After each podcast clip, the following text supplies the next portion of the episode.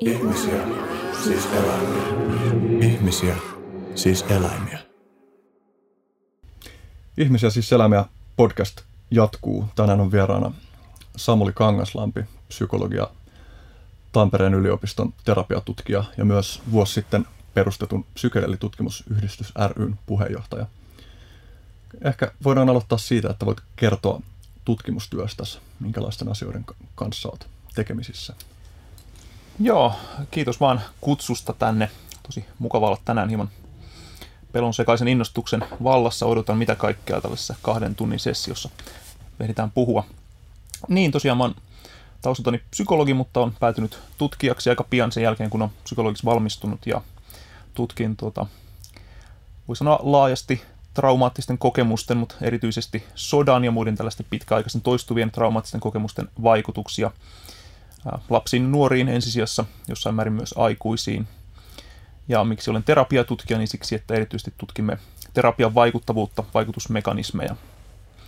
Eli tällaisen uudemman polven terapiamuodon vaikuttavuutta, onko se parempaa kuin ehkä tällä hetkellä ainakin Suomessa perinteisesti käytyt menetelmät, ja jos onkin, niin miksi. Eli oikeastaan se oma tutkimuksen ydin on siinä vaikutusmekanismeissa, että terapiatutkimuksessa ylipäätään tilanne on sellainen, että kaikki toimii jossain määrin, mutta mikään terapiamuoto, no tämä on ehkä vähän liiottelua, mutta hyvin usein tullaan siihen lopputulokseen, että joku terapiamuoto ei ole sen parempi kuin toinenkaan. Tuolla mm. monet erilaiset terapiamuodot tuntuvat toimivan aika hyvin, ei oikein tiedetä miksi ja kenellä sitten mikäkin parhaiten toimisi ja mikä tarkalleen ottaen se mekanismi, mitä kautta tällaiset terapeuttiset interventioterapiat saavat vaikutuksia aikaan. Koska olen psykologi, niin tutkin niitä tällaista psykologis- psykologiselta näkökannalta, eli siis mitkä ne psykologiset prosessit ovat, mitkä saadaan ihmisessä käyntiin ja mitkä ne reitit esimerkiksi traumaperäisiin stressioireiden vähenemiseen sitten ovat terapian aikana. Hmm. Mikä on ohjannut sut just tälle alueelle? Miksi traumat?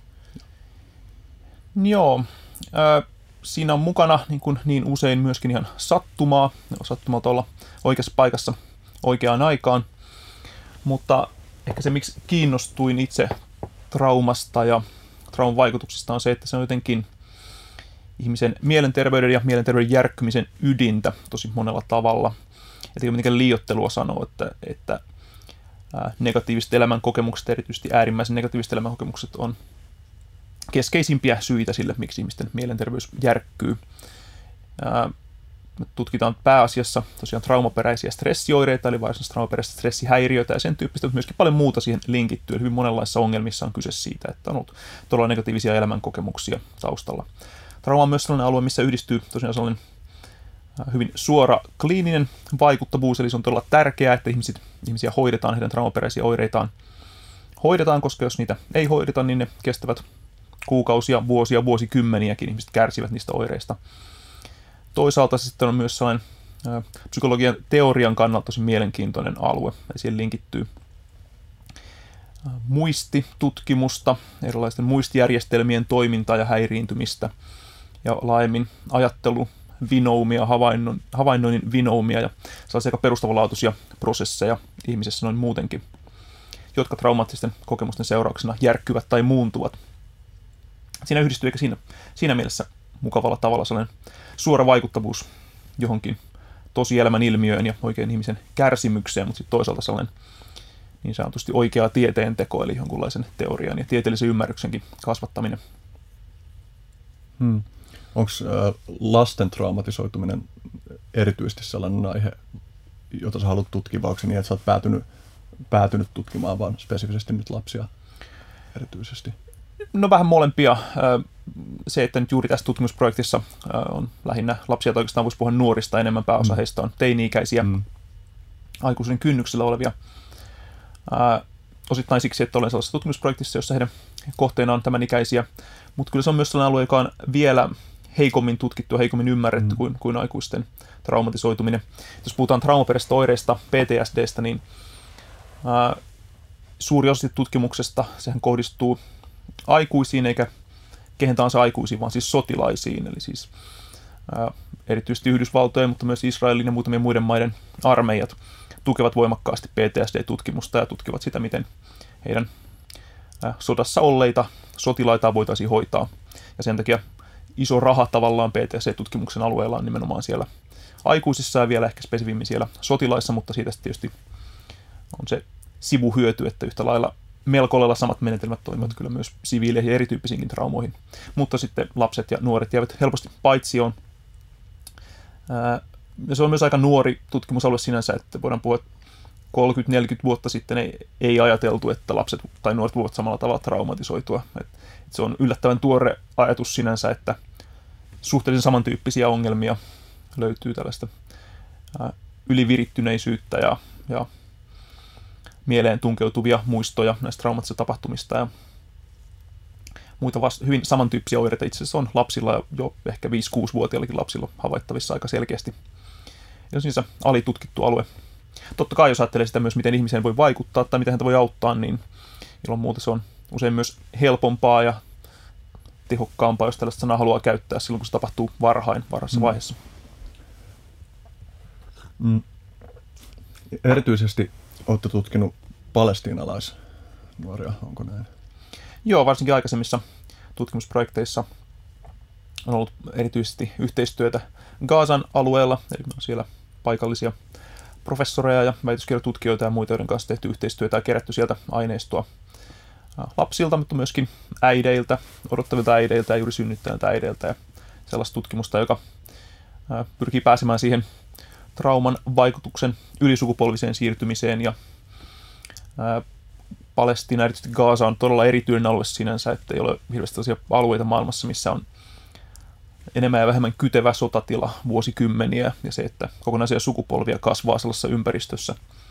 Tietysti hirveän traaginen tilanne ja sellainen, jos mietitään, että miten sellaisessa tilanteessa voidaan ihmisiä auttaa, niin sitä olla aika erilaista kuin, kuin jossain muualla.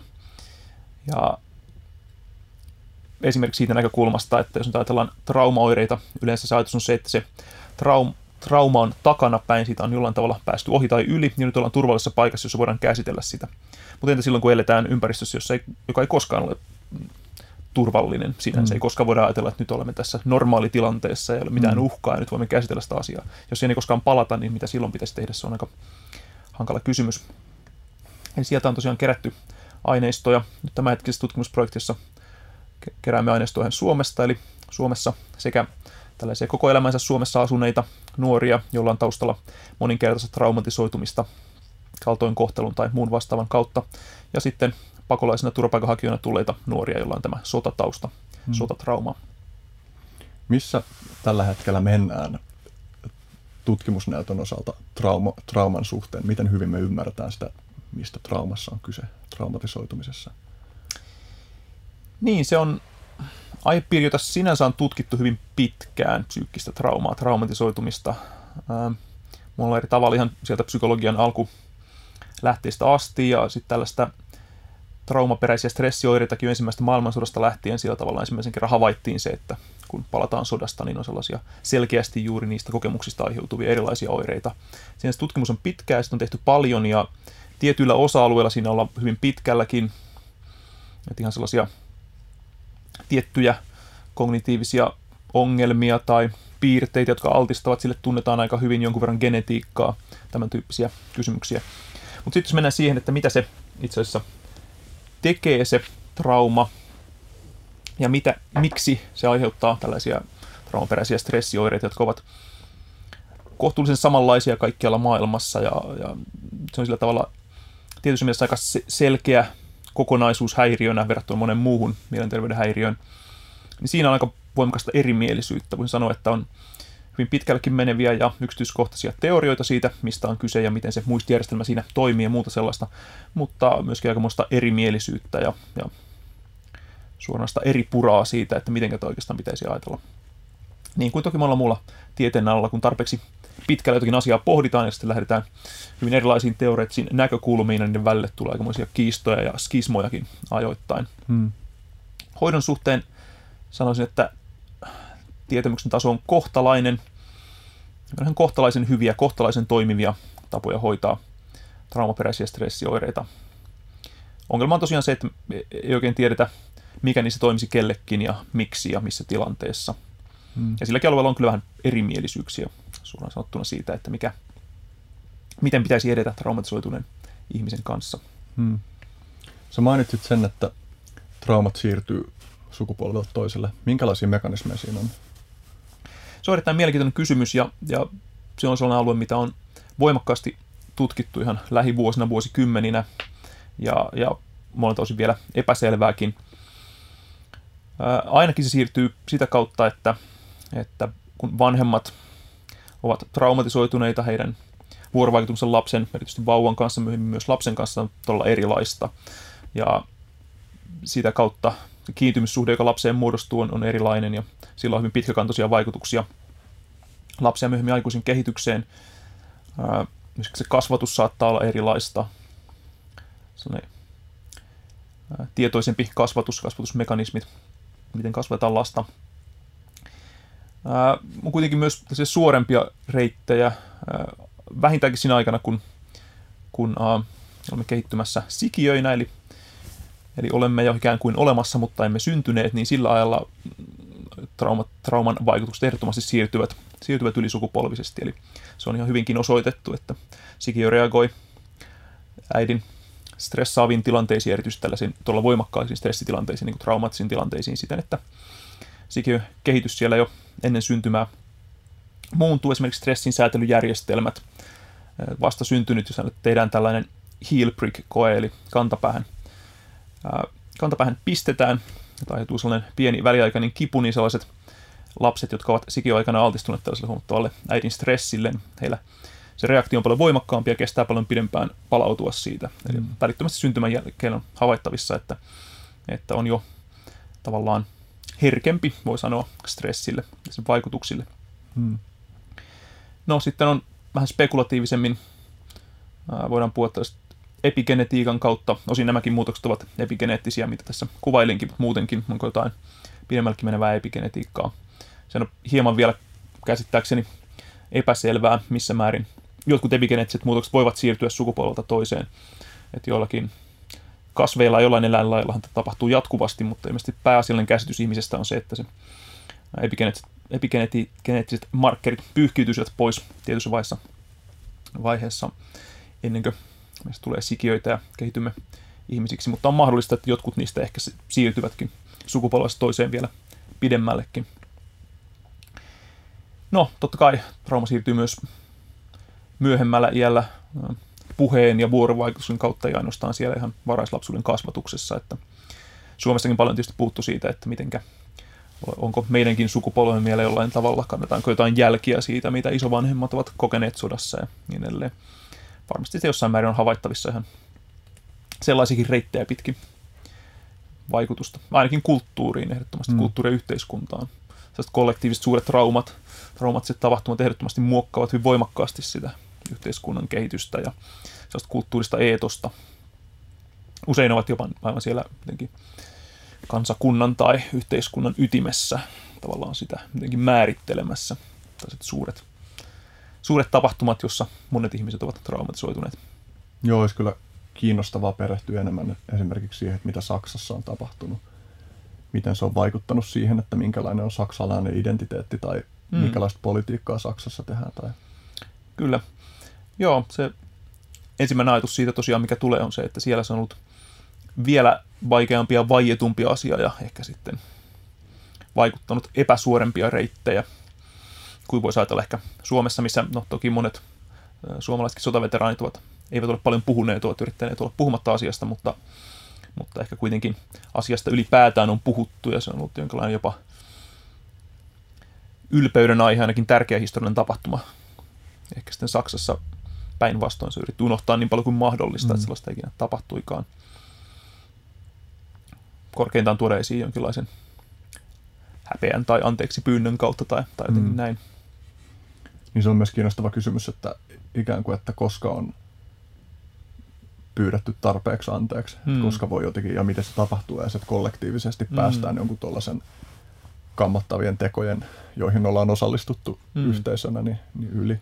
Joo, se on todella mielenkiintoista. Sitä viime vuosina on enenevissä määrin tapahtunut ää, Australiassa ja, ja Kanadassa ja muissa esimerkiksi alkuperäiskansoja kohtaan ja sitten ää, muissa tilanteissa, jossa on tosiaan menneitä hirveyksiä pyydetty anteeksi.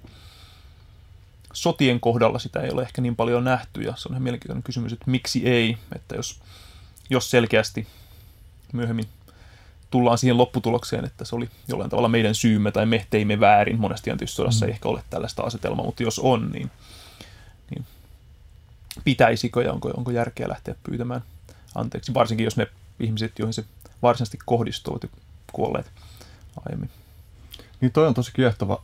Mä en tiedä, millä tavalla tota voisi tutkia, että, että miten se, mitä, mitä mekanismia siinä on, kun koetaan kollektiivista syyllisyyttä ja että voidaan pyytää kollektiivisesti anteeksi asioita, joihin ei ole itse ollut suoraan osallisena, että miten se ylipäänsä käy yksin meidän jotenkin tämän päivän maailmankuvien kanssa, mm. miten se mm. sijoittuu jonnekin meidän psykologisen ymmärryksen kentälle. Niin, se on varmasti todella erilaista ihmisistä riippuen, kun meillä on todella niin voimakas yksilöllinen ajattelu ainakin, mitä tulee nimenomaan vastuuseen, vastuun kantoon. Yleisesti ottaen me kuitenkin ajatellaan hyvin vahvasti, että emme, emme kanna isiemme syntejä, niin ainakaan niin tällä kirjaimellisella perhetasolla tai mm. siten, että päinvastoin jatkuvasti kannustaa siihen, että kukaan ei ole tavallaan vanhempiensa tekojen vanki tai vaikka he elivätkin jonkinlaista elämää, niin me voimme elää aivan toisenlaista. Mutta sitten kuitenkin kollektiivisella tasolla tällaista korvauksien, korvauksista puhutaan ja anteeksiannosta puhutaan ja tietysti siinä on ehkä vähän se, niin se ajatus, että nykyinen yhteiskunta jollain tavalla on kuitenkin jatkumoa sille, mm. joka teki nämä teot. Toinen tilanne, missä tulee mieleen, on tietysti yritykset ja yhtiöt, joita vielä on paljon olemassa sellaisia, jotka ottivat suoraan osaa esimerkiksi toisen maailmansodan hirmutekoihin. Mielenkiintoisia kysymyksiä. Ja se, että mikä merkitys sillä anteeksiannolla sitten on. Mm. Se on. Voiko se koskaan olla riittävä jostakin tällaisesta tapahtumasta? Vaikea sanoa. Ja miten sitä voi arvioida? Tavallaan, että okei, okay, tietysti sitä voi arvioida jonain yleisinä linjoina, yleisenä tunnelmana, mutta se menee mm. tavallaan aika abstraktiksi ja höttöiseksi mm. helposti. Tai siis ei höttöiseksi kokemuksen ta- tasolla, mutta silleen, että yksilön tasolla se voi olla ihan selvää, että sä ylität jonkun pisteen, jonka jälkeen sä voit sanoa, että sä oot vaan täysin antanut anteeksi mm. teon. Mm. Mutta Kyllä. Jotenkin ylipäänsä se, että, että jonkun tuollaisen ryhmäpsykologian, niin kuin ison jonkun identiteettiryhmän psykologian funtsiminen, niin siinä mennään niin oudoille alueille ehkä osittain sen takia, että, että tässä on taustalla kuitenkin niin pitkä aika silleen, että me ollaan ajateltu kauhean yksilöllisesti. Hmm. Ja että, että sekin tuntuu, että, että sekin on tällä hetkellä juttu, että esimerkiksi päihde- ja mielenterveysongelmat, että me vasta pikkuhiljaa aletaan kollektiivisesti hahmottaa sitä, että miten suuri vaikutus sillä koko sosiaalisella ympäristöllä ja mm. kulttuurillisilla narratiiveilla kaikella on tuohon. Se on ihan totta. Jos ajatellaan mielenterveyden ilmiöitä ja ongelmia, niin sellainen ää, yli yksinkertaistettu ajatus, mikä ehkä monella on, että on siirrytty psykologisesta selittämisestä biologiseen selittämiseen. Ää, se on todella suuri yksinkertaistus, sehän on enemmänkin sellainen heiluriliike, jos historiakasta välillä ollaan täällä päässä ja välillä on täällä päässä. Mutta se, mikä ehkä ihan oikeasti on niin kuin lisääntynyt tai mihin ollaan siirryt, siirtymässä, on tosiaan tällainen niin sosiaalisen ymmärtäminen.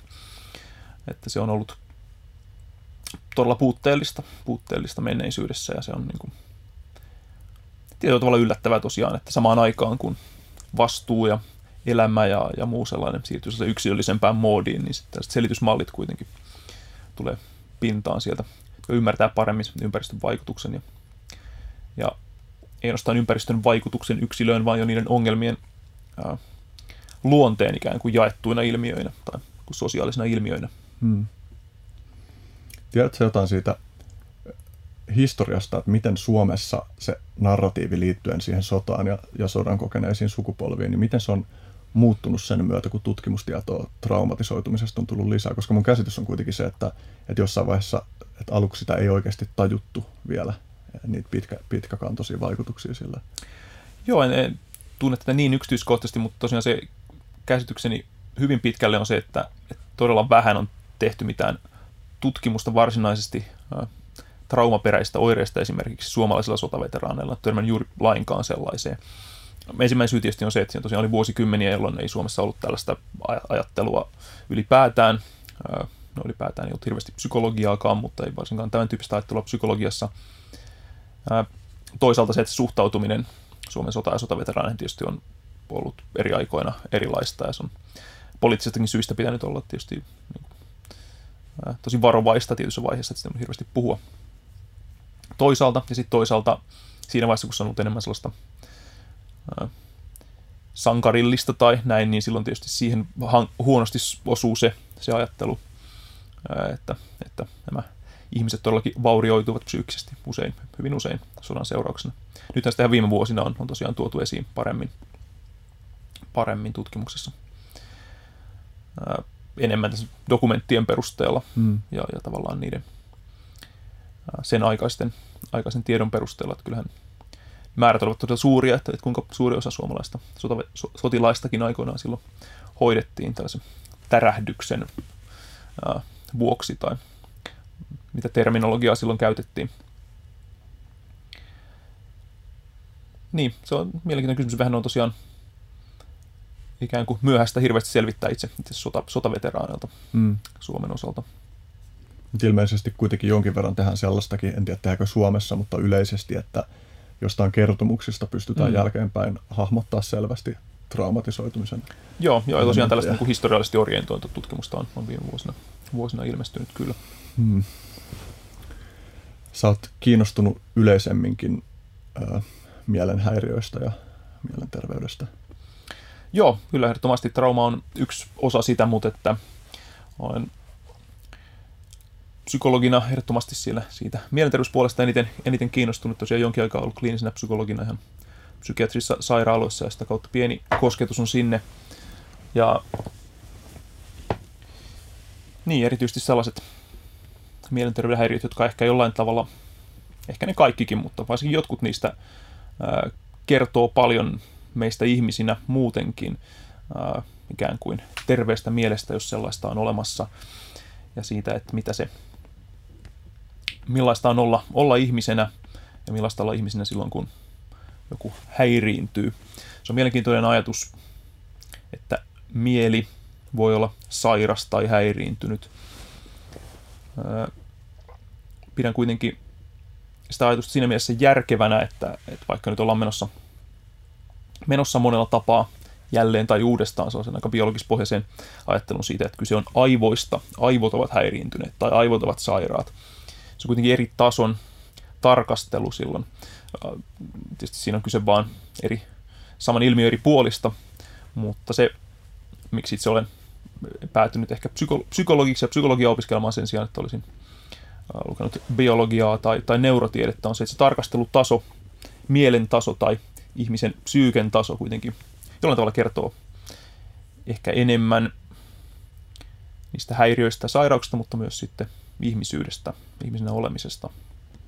Niin on kiinnostavaa, että, että se, että minkä alan kautta ihminen päätyy tutkimaan tällaisia juttuja, niin on paljon kiinni siitä, että mitkä on nyt henkilökohtaisia preferenssejä, että mitä juttuja painottaa. Hmm. Joo, ilman muuta. Maailman jäsentämisessä. Ja... Niin, niin. Niin, itse ainakin ajattelen, että se yksi... Sen sijaan, jotenkin pitäisi asettaa näitä tasoja toisiaan vastaan, niin ilman muuta nyt on niin erilaisia lähestymistapoja samaan kysymykseen, mutta se, että mitä itse kokee jotenkin mielekkäimmäksi käsittelyn tasoksi ja jotenkin itse kokenut se ihmisen taso, ikään kuin ihmisen ajattelevana ja tuntevana olentona, psyykkisenä olentona yhtä lailla kuin, kuin fyysisenä on se yksi erittäin hyvä taso tarkastella sitä. Hmm. Tuohon liittyen siihen, että miten me mielletään, että mikä synnyttää mielen sairauksia, niin tämä buddhalainen termi, jolle mä en muista sitä, sitä alkuperäiskielistä sanaa, mutta että se on englannin, että, että interdependent co-arising, jotenkin mm keskinäisvuorovaikutussuhteessa yhdessä muodostuva, tapahtuva, toteutuva, syntyvä, mm. Tuntuu, tai siinä, siinä käsitteessä mun mielestä kiteytyy jotain siitä, että miten, miten ilmiöt tapahtuu, ja tosiaan, että, että on tosi hyödyllistä tutkia sitä, että mitä aivoissa tapahtuu, mutta samanaikaisesti on tosi hyödyllistä myös pyrkiä hahmottamaan sitä, että, että mitä muita olennaisia tasoja on. Ja tulee mieleen, tässä luen tota Jani Kaaron tuoretta kirjaa Kauniimpi maailma ja siinä se mainitsee tällaisen, kertoo tarinan siitä, että miten hän oli pienen pojan kanssa metsässä kävelyllä ja, ja pieni poika puhui siitä, että miten puut ja kivet, kannot puhuu hänelle. Mm. Ja pientä poikaa tuskin kukaan pitäisi mielisairaana mm. tällaisten kokemusten kuvauksen seurauksena sen sijaan, jos kertoja itse aikuisena miehenä puhuisi tällaisesta, niin, niin vähintäänkin niin kuin katsottaisiin vähän sillä kulmakarvaa nostaen tai jopa saatettaisiin diagnosoida mm. jotain. Kun taas sitten jossain ö, sanotaan metsästä- ja keräilijäkulttuurissa, jossa on jotenkin animistinen lähestymistapa, niin ihan yhtä lailla se pieni poika kuin se aikuinenkin siellä metsässä voisi puhua siitä, että, että puut ja kannot ja kivet puhuu heille ja, ja musta tai se kirjassakin se esittää just tämän ajatuksen, että, että eihän heitä varmaankaan pidettäisi mielisairaina mm. näitä aikuisia, jotka sen kulttuurin kontekstissa mm. mm. tekee tuolla, tuolla tavalla. Eli, eli tavallaan tästä päästään siihen kysymykseen siitä, että missä määrin kyse on jotenkin objektiivisesti sairauksista, missä, missä se menee se raja, miten me niin kuin voidaan tutkia sitä rajaa, että mm. missä kohtaa mielen sairaus on kulttuurisidonnaista. Mm. Niin, se on todellakin psykiatrian isoja kysymyksiä, tai oikeastaan tuossa tuli jo kaksi isoa kysymystä. Toisaalta se, että missä määrin ylipäätään on järkevää puhua sairauksista tai häiriöistä erillään siitä ihmisestä itsestään. Ja sitten toisaalta, että missä määrin se on erillään kulttuurista. Eli oikeastaan mä haastaisin jo senkin ajatuksen siitä, ainakin useimpien tai monien mielenterveys mielenterveyden ongelmien, mielenterveyden häiriöiden kohdalla, että, että on olemassa mitään sellaista erillistä häiriötä tai sairautta, joka ilmenee joillain ihmisillä ja toisilla ei ilmene, siis samaan tapaan kuin olisi, olisi joku virusinfektio tai jotain sellaista. Ää, tällaista stigman vähentämisen syistä me nähdään sellaista kampanjointia aika voimakkaasti, että masennus on vaan sairaus, siinä niin kuin diabeteskin. Ja siinä on paljon hyviä puolia tietenkin, että se poistaa sen ajatuksen siitä, että, että kyse on vain jostakin laiskuudesta tai ihmisen jostakin huonoista ominaisuuksista, ja hän voisi ihan hyvin toimia, että se kyse on todellisesta asiasta, että todellisesta ongelmasta. Ja totta kai onkin, ja sen takia siinä on paljon hyvää. Sitten me mennään siihen, että me sanotaan, että masennus on aivosairaus tai masennus on sairaus siinä kuin diabeteskin, niin se on kyllä niin voimakas yksinkertaistus, että se on jo, se on jo en halua sanoa ehkä valhe, mutta että se on jo, se ei ole enää niin kuin järkevä tapa ajatella siitä tai tuoda sitä esiin. Tarkoitan tällaisesti sitä, että masennusilmiö on niin moniulotteinen, biopsykososiaalinen, mitä kaikkea, ja niin erilainen, että, että tavallaan mitään sellaista ydintä ei ehkä ole olemassakaan. Ei voida sanoa, että sillä on, on olemassa joku ydin, jonka perusteella voidaan sanoa, että ihmisillä on masennus, jollain ei. Masennus- ja ahdistushäiriöt limittyy täysin toisiinsa, niiden erottaminen toisistaan uuden tutkimuksen perusteella ei ole mitenkään järkevää. Ja tämä voidaan ulottaa oikeastaan kyllä kaikkeen psykiatriaan, ehkä joitain poikkeuksia lukuun ottamatta.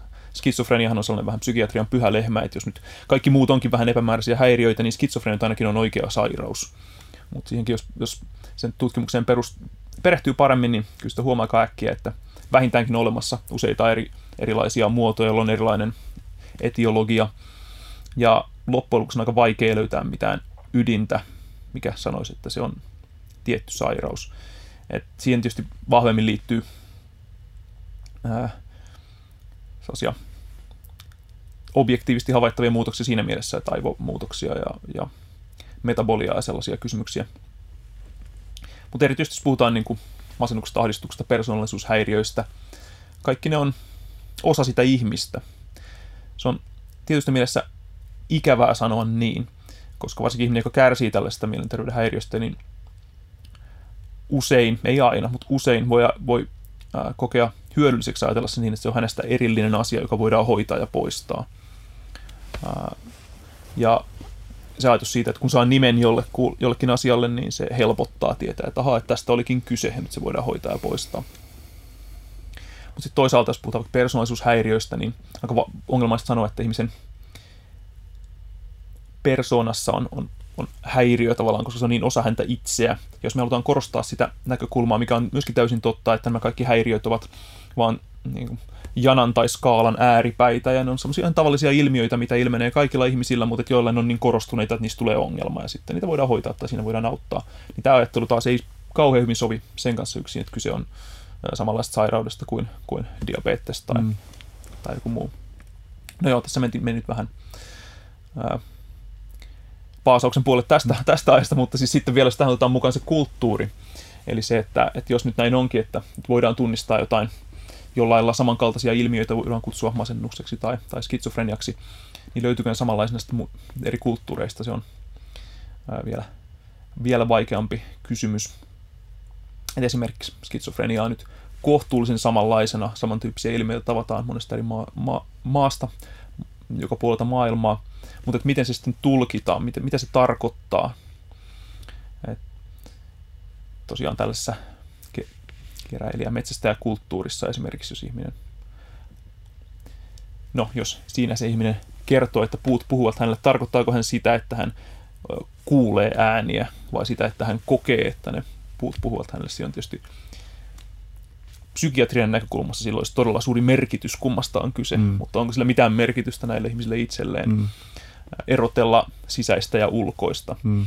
Se on esimerkiksi sellainen todella voimakas raja, jonka, jonka erotteluun ja jonka selvittämiseen laitetaan todella paljon resursseja silloin, kun tutkitaan ihmistä, joka saattaisi olla psykoottinen. Että, että tuntuuko sinusta nyt vain siltä, että kuulet vai kuuletko ihan oikeasti jotain? Ja tavallaan ei sellaisen, sellaista rajaa oikeastaan ole, mutta että, mm.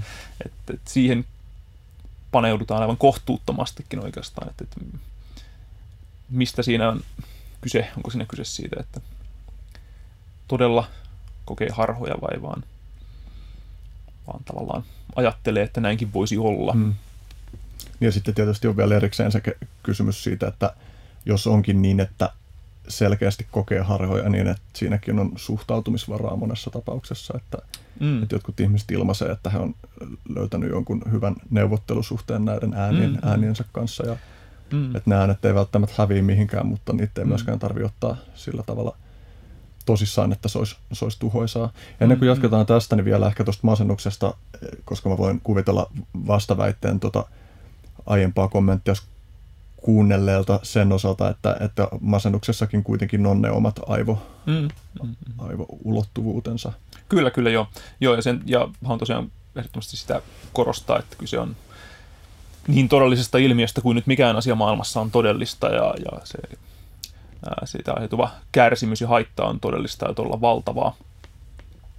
Et se, mitä ehkä siinä toi vaan esiin, on se, että vähän tietysti näkökulmasta on karhun palvelus todeta niin, että esimerkiksi niin mitä olen kuullut siis ihan lääkärinkin toteavan, että jos sinulla on tämä masennus ja siinä otetaan tätä masennuslääkettä samalla tavalla kuin jos sinulla olisi diabetes, niin sä ottaisit insuliinia. Että sellaisen niin kuin suoran vertauksen kautta päädytään sellaiseen logiikkaan, mikä ei, ei, ei, ole, ei ole pätevää. Mutta se on totta kai siis myöskin masennukseen tie, löytyy, masennukseen löytyy tosiaan myöskin objektiivisia, ei voi sanoa markkereita, koska mitään sellaista ei ole löydetty, mistä voitaisiin diagnosoida, että koska sinulla on tämä löydös, sinulla on masennus. Sitä ehkä juuri tarkoitan sillä, että ei ole olemassa mm. mitään sellaista ydintä, mm. mistä saataisiin kiinni. Mutta todellakin siihen yhdistyy monenlaisia löydöksiä ihan aivojen tasolla ja hormonaalisesti ja muutenkin monessa, su- monessa mielessä. Kiinnostavaahan on myös se, että minkälainen rooli on sillä, että minkälaisessa yhteisössä ja minkälaisten kulttuurillisten narratiivien – keskellä ihminen er-, elää, että mi- miksi tietynlainen kulttuuri tuottaa esimerkiksi masentuneita yksilöitä mm. enemmän kuin toisenlainen ja että, että voiko joskus, että tämä niin kuin, tuleeko se joltain Krishnamurtilta vai keltä tämä ajatus, että, että, mitä, tai että, että voiko masennus tai ahdistus olla terve reaktio, jos mm. yhteiskunta on sairas. Miten me voidaan edes lähestyä tällaista kysymystä, mm. vaikka tieteen keinoin? Niin, kyllähän ne Thomas Saz ja muut kovimmat psykiatrian kriitikot nimenomaan lähestyvät tästä näkökulmasta, että terve reaktio hulluun maailmaan. Ää, ehdottomasti on niin, että yhteiskunta saa aikaan joko paremmin voivia tai huonommin voivia ihmisiä. Ja todella keskeisiä syitä masennuksenkin taustalla on kysymykset yksinäisyydestä ja merkityksettömyydestä ja erillisyydestä yhteiskunnassa – ehkä suurimpia selittäviä tekijöitä jopa jossain tilanteissa. Ja siihen yhdistyy tietysti myös se, se että masennuks, masennukset ovat hyvin, hyvin erilaisia. Et joillakin voidaan todeta paljon selkeämmin, että se on vaan enemmänkin synnynnäistä ja jatkuvaa riippumatta olosuhteista ja toisella on todella siihen olosuhdesidonnaista. Miten sitä voidaan lähestyä on tietysti ää, määrin tehdään kulttuuripsykologista tutkimusta, vertaillaan yhteiskuntia sen suhteen, että miten, miten mielenterveyshäiriöt ilmenee ja missä muodossa, kuinka paljon, missä olosuhteissa. Se on yksi, yksi reitti siihen, mutta se on toki erittäin laaja kysymys ja siinä on paljon, paljon työsarkaa. Se, myöskin tämä yhteiskunnan tasa-arvoisuus ja, ja tuloeroisuus teen samoin. Voimme suorittaa tällaisen rituaalin, rituaalin jossa kerrankin irtaudumme puhelinmaailmasta ja keskitymme toisiimme. Joo.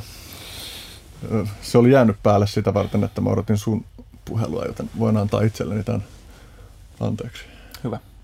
Joo, jäätiin, jäätiin siihen, että voidaan tutkia, tutkia niin kuin esiintyvyyttä eri kulttuureissa ja niin, muun muassa, ja, ja sitä, että mikä sitä selittää.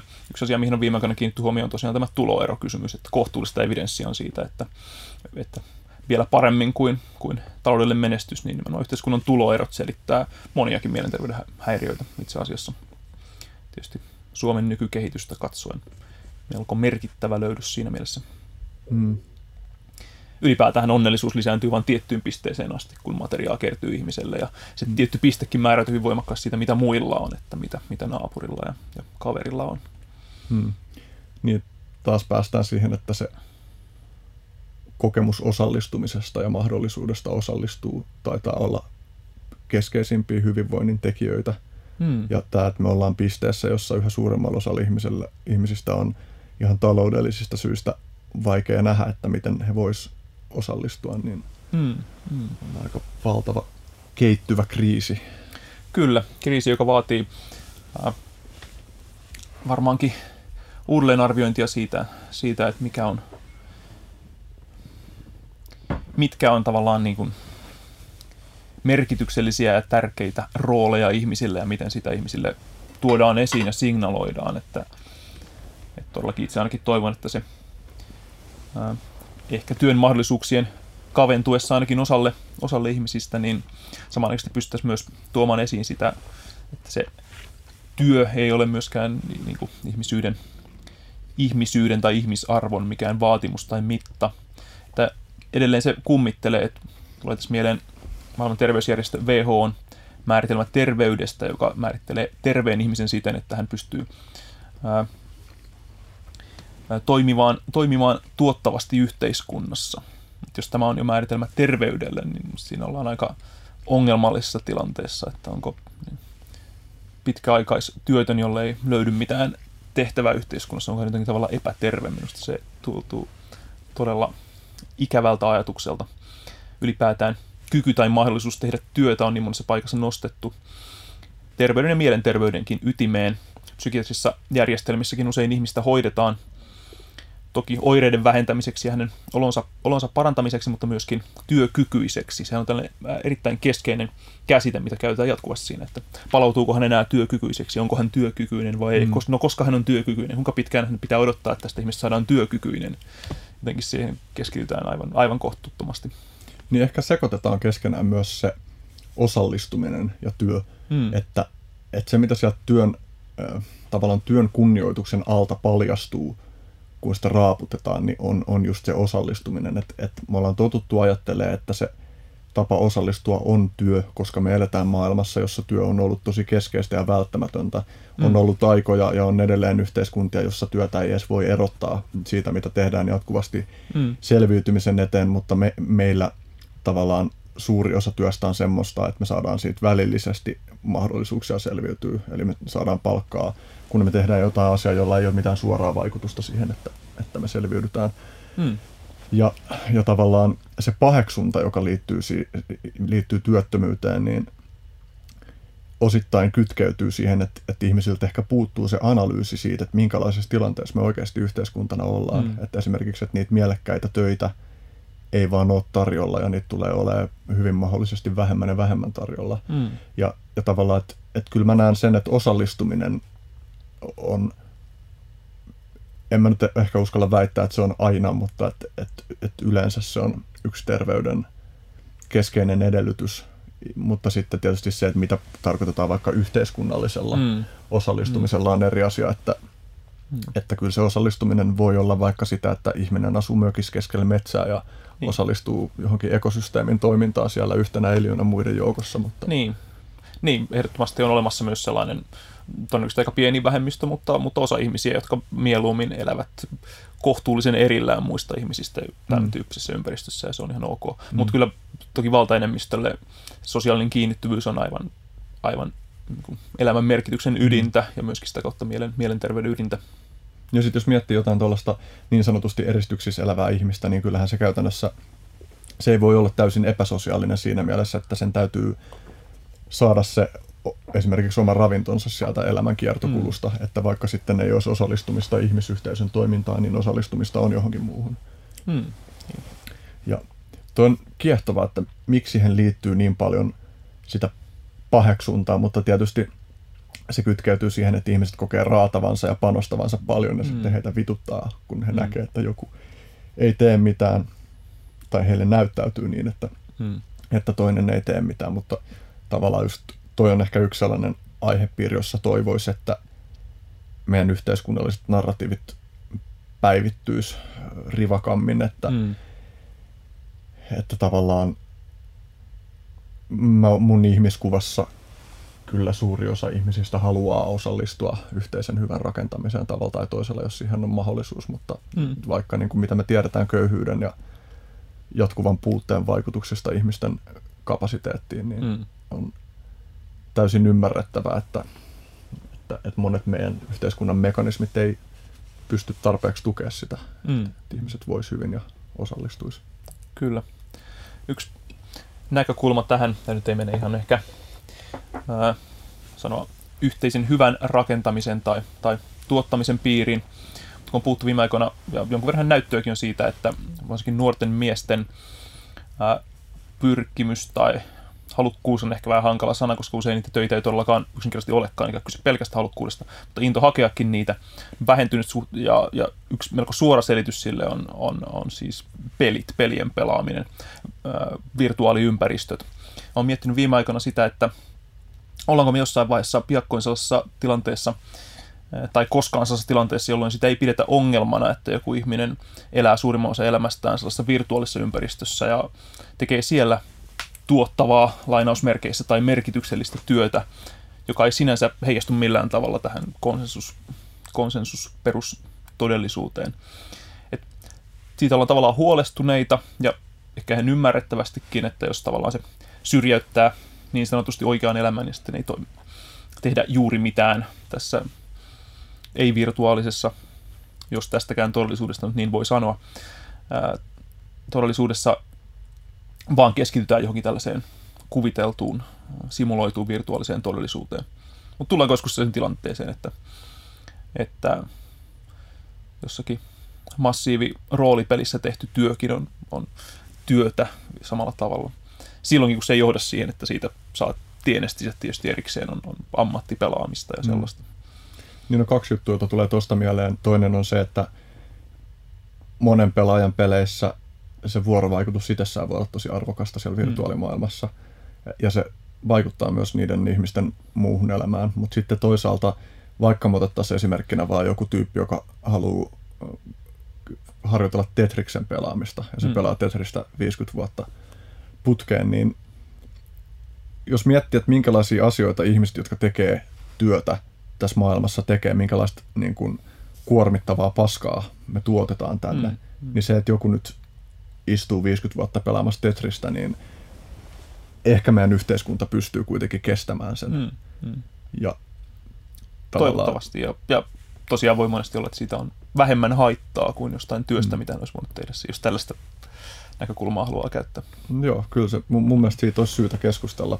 keskustella mm. tota, Janne Korhonen, joka oli, oli hiljattain podcastin vieraana myös, niin on just kanssa puhunut tästä, että kaikki työ ei yksinkertaisesti ole arvokasta tai että sen kokonaisvaikutusten arvioinnissa jäädään niin rajusti miinuksen mm. puolelle, että ja sitä keskustelua ei oikeasti käydä vielä kauheasti. Mm. Että ajatellaan vaan, että, että uusi tehdas, hienoa. No mm. onhan se monessa mielessä hienoa, mutta monessa mielessä se ei ole hienoa. Mm. Tässä tavallaan pitäisi päästä ehkä myös sen joko tai ajattelun mm. yli sillä tavalla, että, että, mm. että joku asia, jolla on vaikka taloudellisia myönteisiä vaikutuksia, niin ulkois, ulkoishaitat saattaakin olla todella rajuja. Mm.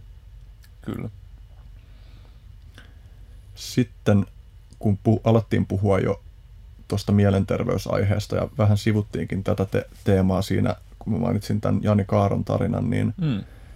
puhuttiin etukäteen valmistellessamme tätä keskustelua, niin sä viittasit tähän, tähän tota, suomalaiseen väitöskirjan ja gradun aiheesta tehneeseen nimi oli... Mari Stenlundin.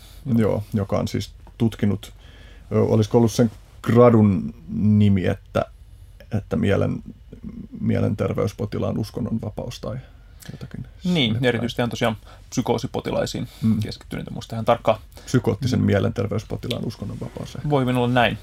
Joo, eli tosiaan itseäni hyvin paljon kiinnostava teema ää, myöskin, eli siis psykoosi.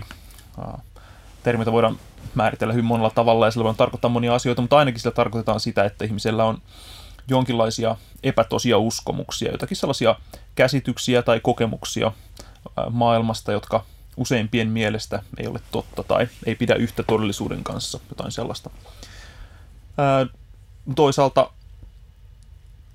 uskonnollinen usko, jos ei nyt ole enemmistössä, jos se on maassa, jos se kyseinen uskonto on enemmistö, niin silloin se on ihan yhtä lailla uskomus, jota useimmat ihmiset ei pidä todellisuuden mukaisena. Uskomus sellaista asioista, jotka useimmat ihmiset ajattelevat olevan epätotta ei itse asiassa näin tai epäuskottavaa. Ja siinä on tosiaan hyvin mielenkiintoisessa rajan käynnissä, mitä hänkin on tässä tutkinut, että onko jotain sellaisia tekijöitä, joilla voidaan erottaa toisistaan psykoottinen uskomus ja uskonnollinen uskomus. Se osoittautuu yllättävän vaikeaksi. psykooseissa, psykoottisissa uskomuksissa on hyvin usein uskonnollista sisältöä, se on ehkä yleisimpiä harhaluuloja on sellaiset, jotka liittyy uskontoon, uskoon. Joko siihen, että itse on joku uskonnollinen hahmo tai hänen edustajansa, tai siihen, että Jumala puhuu suoraan sinulle, tai käskee tekemään jotain, tai ää, saatana kiduttaa, tai jotain tällaisia hyvin usein aika voimakkaita uskonnollisia teemoja.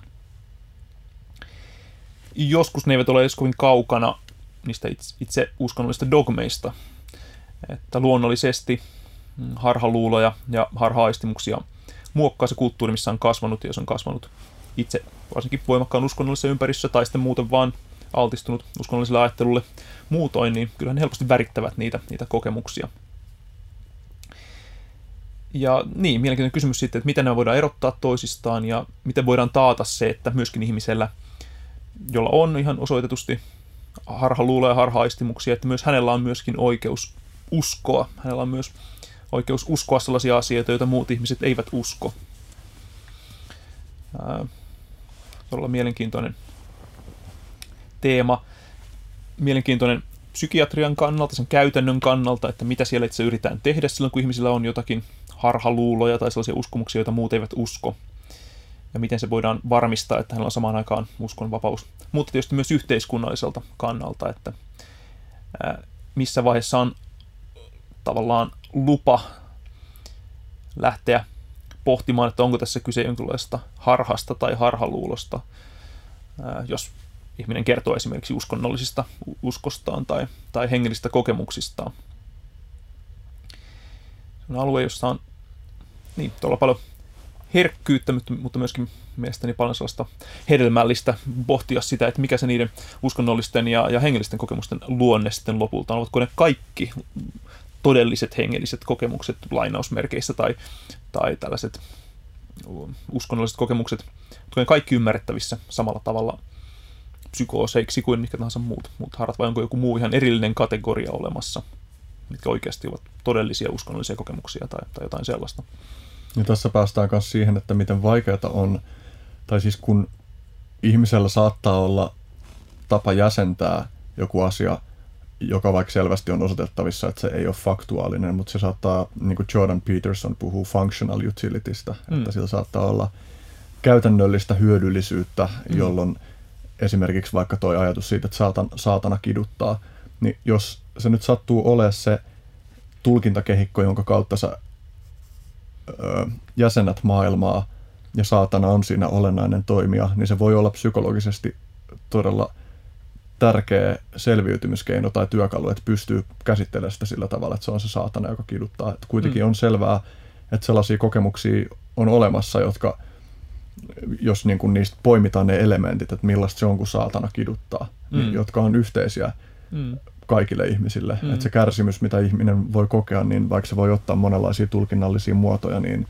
niin on aika universaalia. Mm. Ja, ja että miten me voidaan vetää se raja ja miten me voidaan ylipäänsä arvioida sitä, että – että onko jonkun uskomus hyödyllinen vai ei. No tietysti sitten me voidaan tehdä psykiatriassa, jos selvästi uskomuksesta seuraa sitä, että ihminen vahingoittaa aktiivisesti mm. itteensä tai tuolla tavalla. Vaikka tämäkin on tietysti kiinnostava kysymys, että missä määrin on hyväksyttävä ihmisen oikeus mm. vahingoittaa itteensä.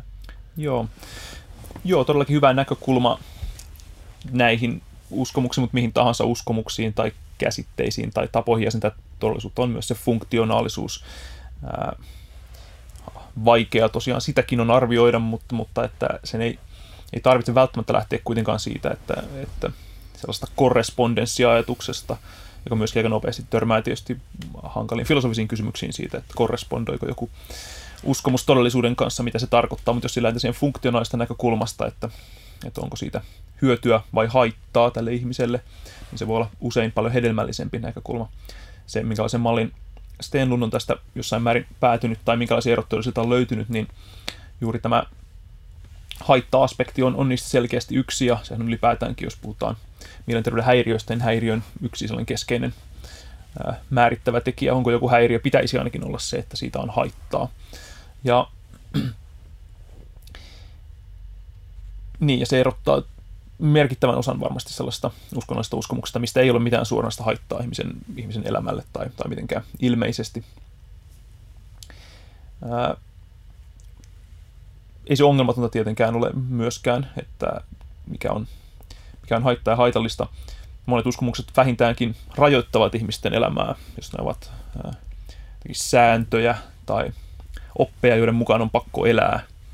Siinäkin tiettyyn pisteeseen asti voidaan ajatella, että ne ovat hyvinkin, hyvinkin funktionaalisia ja terveitä, että on jotakin, jotakin äh, ohjenuoria, johon kautta jäsentää elämäänsä ja pysyä kohtuudessa ja kaidalla polulla ja kaikkea tällaista. Sitten jos ne tulevat liian rajoittaviksi tai, tai jotenkin liian rajuiksi muiden näkökulmasta, niin sitten sinne helposti aletaan jo pohtia sen patologisuutta. Et mielenkiintoista pohtia nytkin paljon keskustelussa olevaa fundamentalismia uskonnollista fundamentalismia siten, että se viedään aivan äärimmilleen asti, aivan, aivan kir- kirjaimelliseksi ja totaaliseksi. Että voi, onko se silloin jo selkeästi määriteltävissä jollain tavalla patologiseksi. Toisaalta tekisi mieli sanoa ehkä niin jossakin tilanteessa, toisaalta se voi olla sisäisesti äärimmäisen johdonmukaista. Voi olla tilanteita, joissa tarvii ottaa vain tavallaan yksi askel, uskoa yksi perustavanlaatuinen dogmi ja sitten kaikki muu järjestyy mukavasti sen perusteella mm. pyhän kirjan tai, tai, tai oppijärjestelmän mukaan.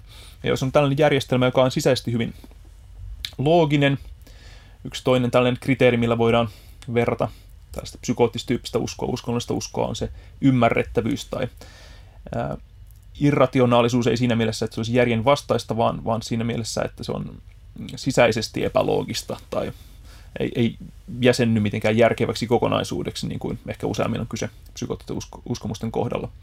Mutta tosiaan jos kyse on uskonnollisesta uskosta, joka todellakin järjestyy hyvin järkeväksi kokonaisuudeksi, mutta jonka lopputulos on useimpien ihmisten tai niiden ihmisten, jotka eivät siihen usko näkökulmasta, todella rajoittava ja ehkä ihmisoikeuksia vastustavakin ja kammottava monella tavalla, niin mieli tavallaan tekisi lähteä pohtimaan, että on, voiko sitä kutsua sairaaksi. Hmm. Mutta se ei ole helppo kysymys.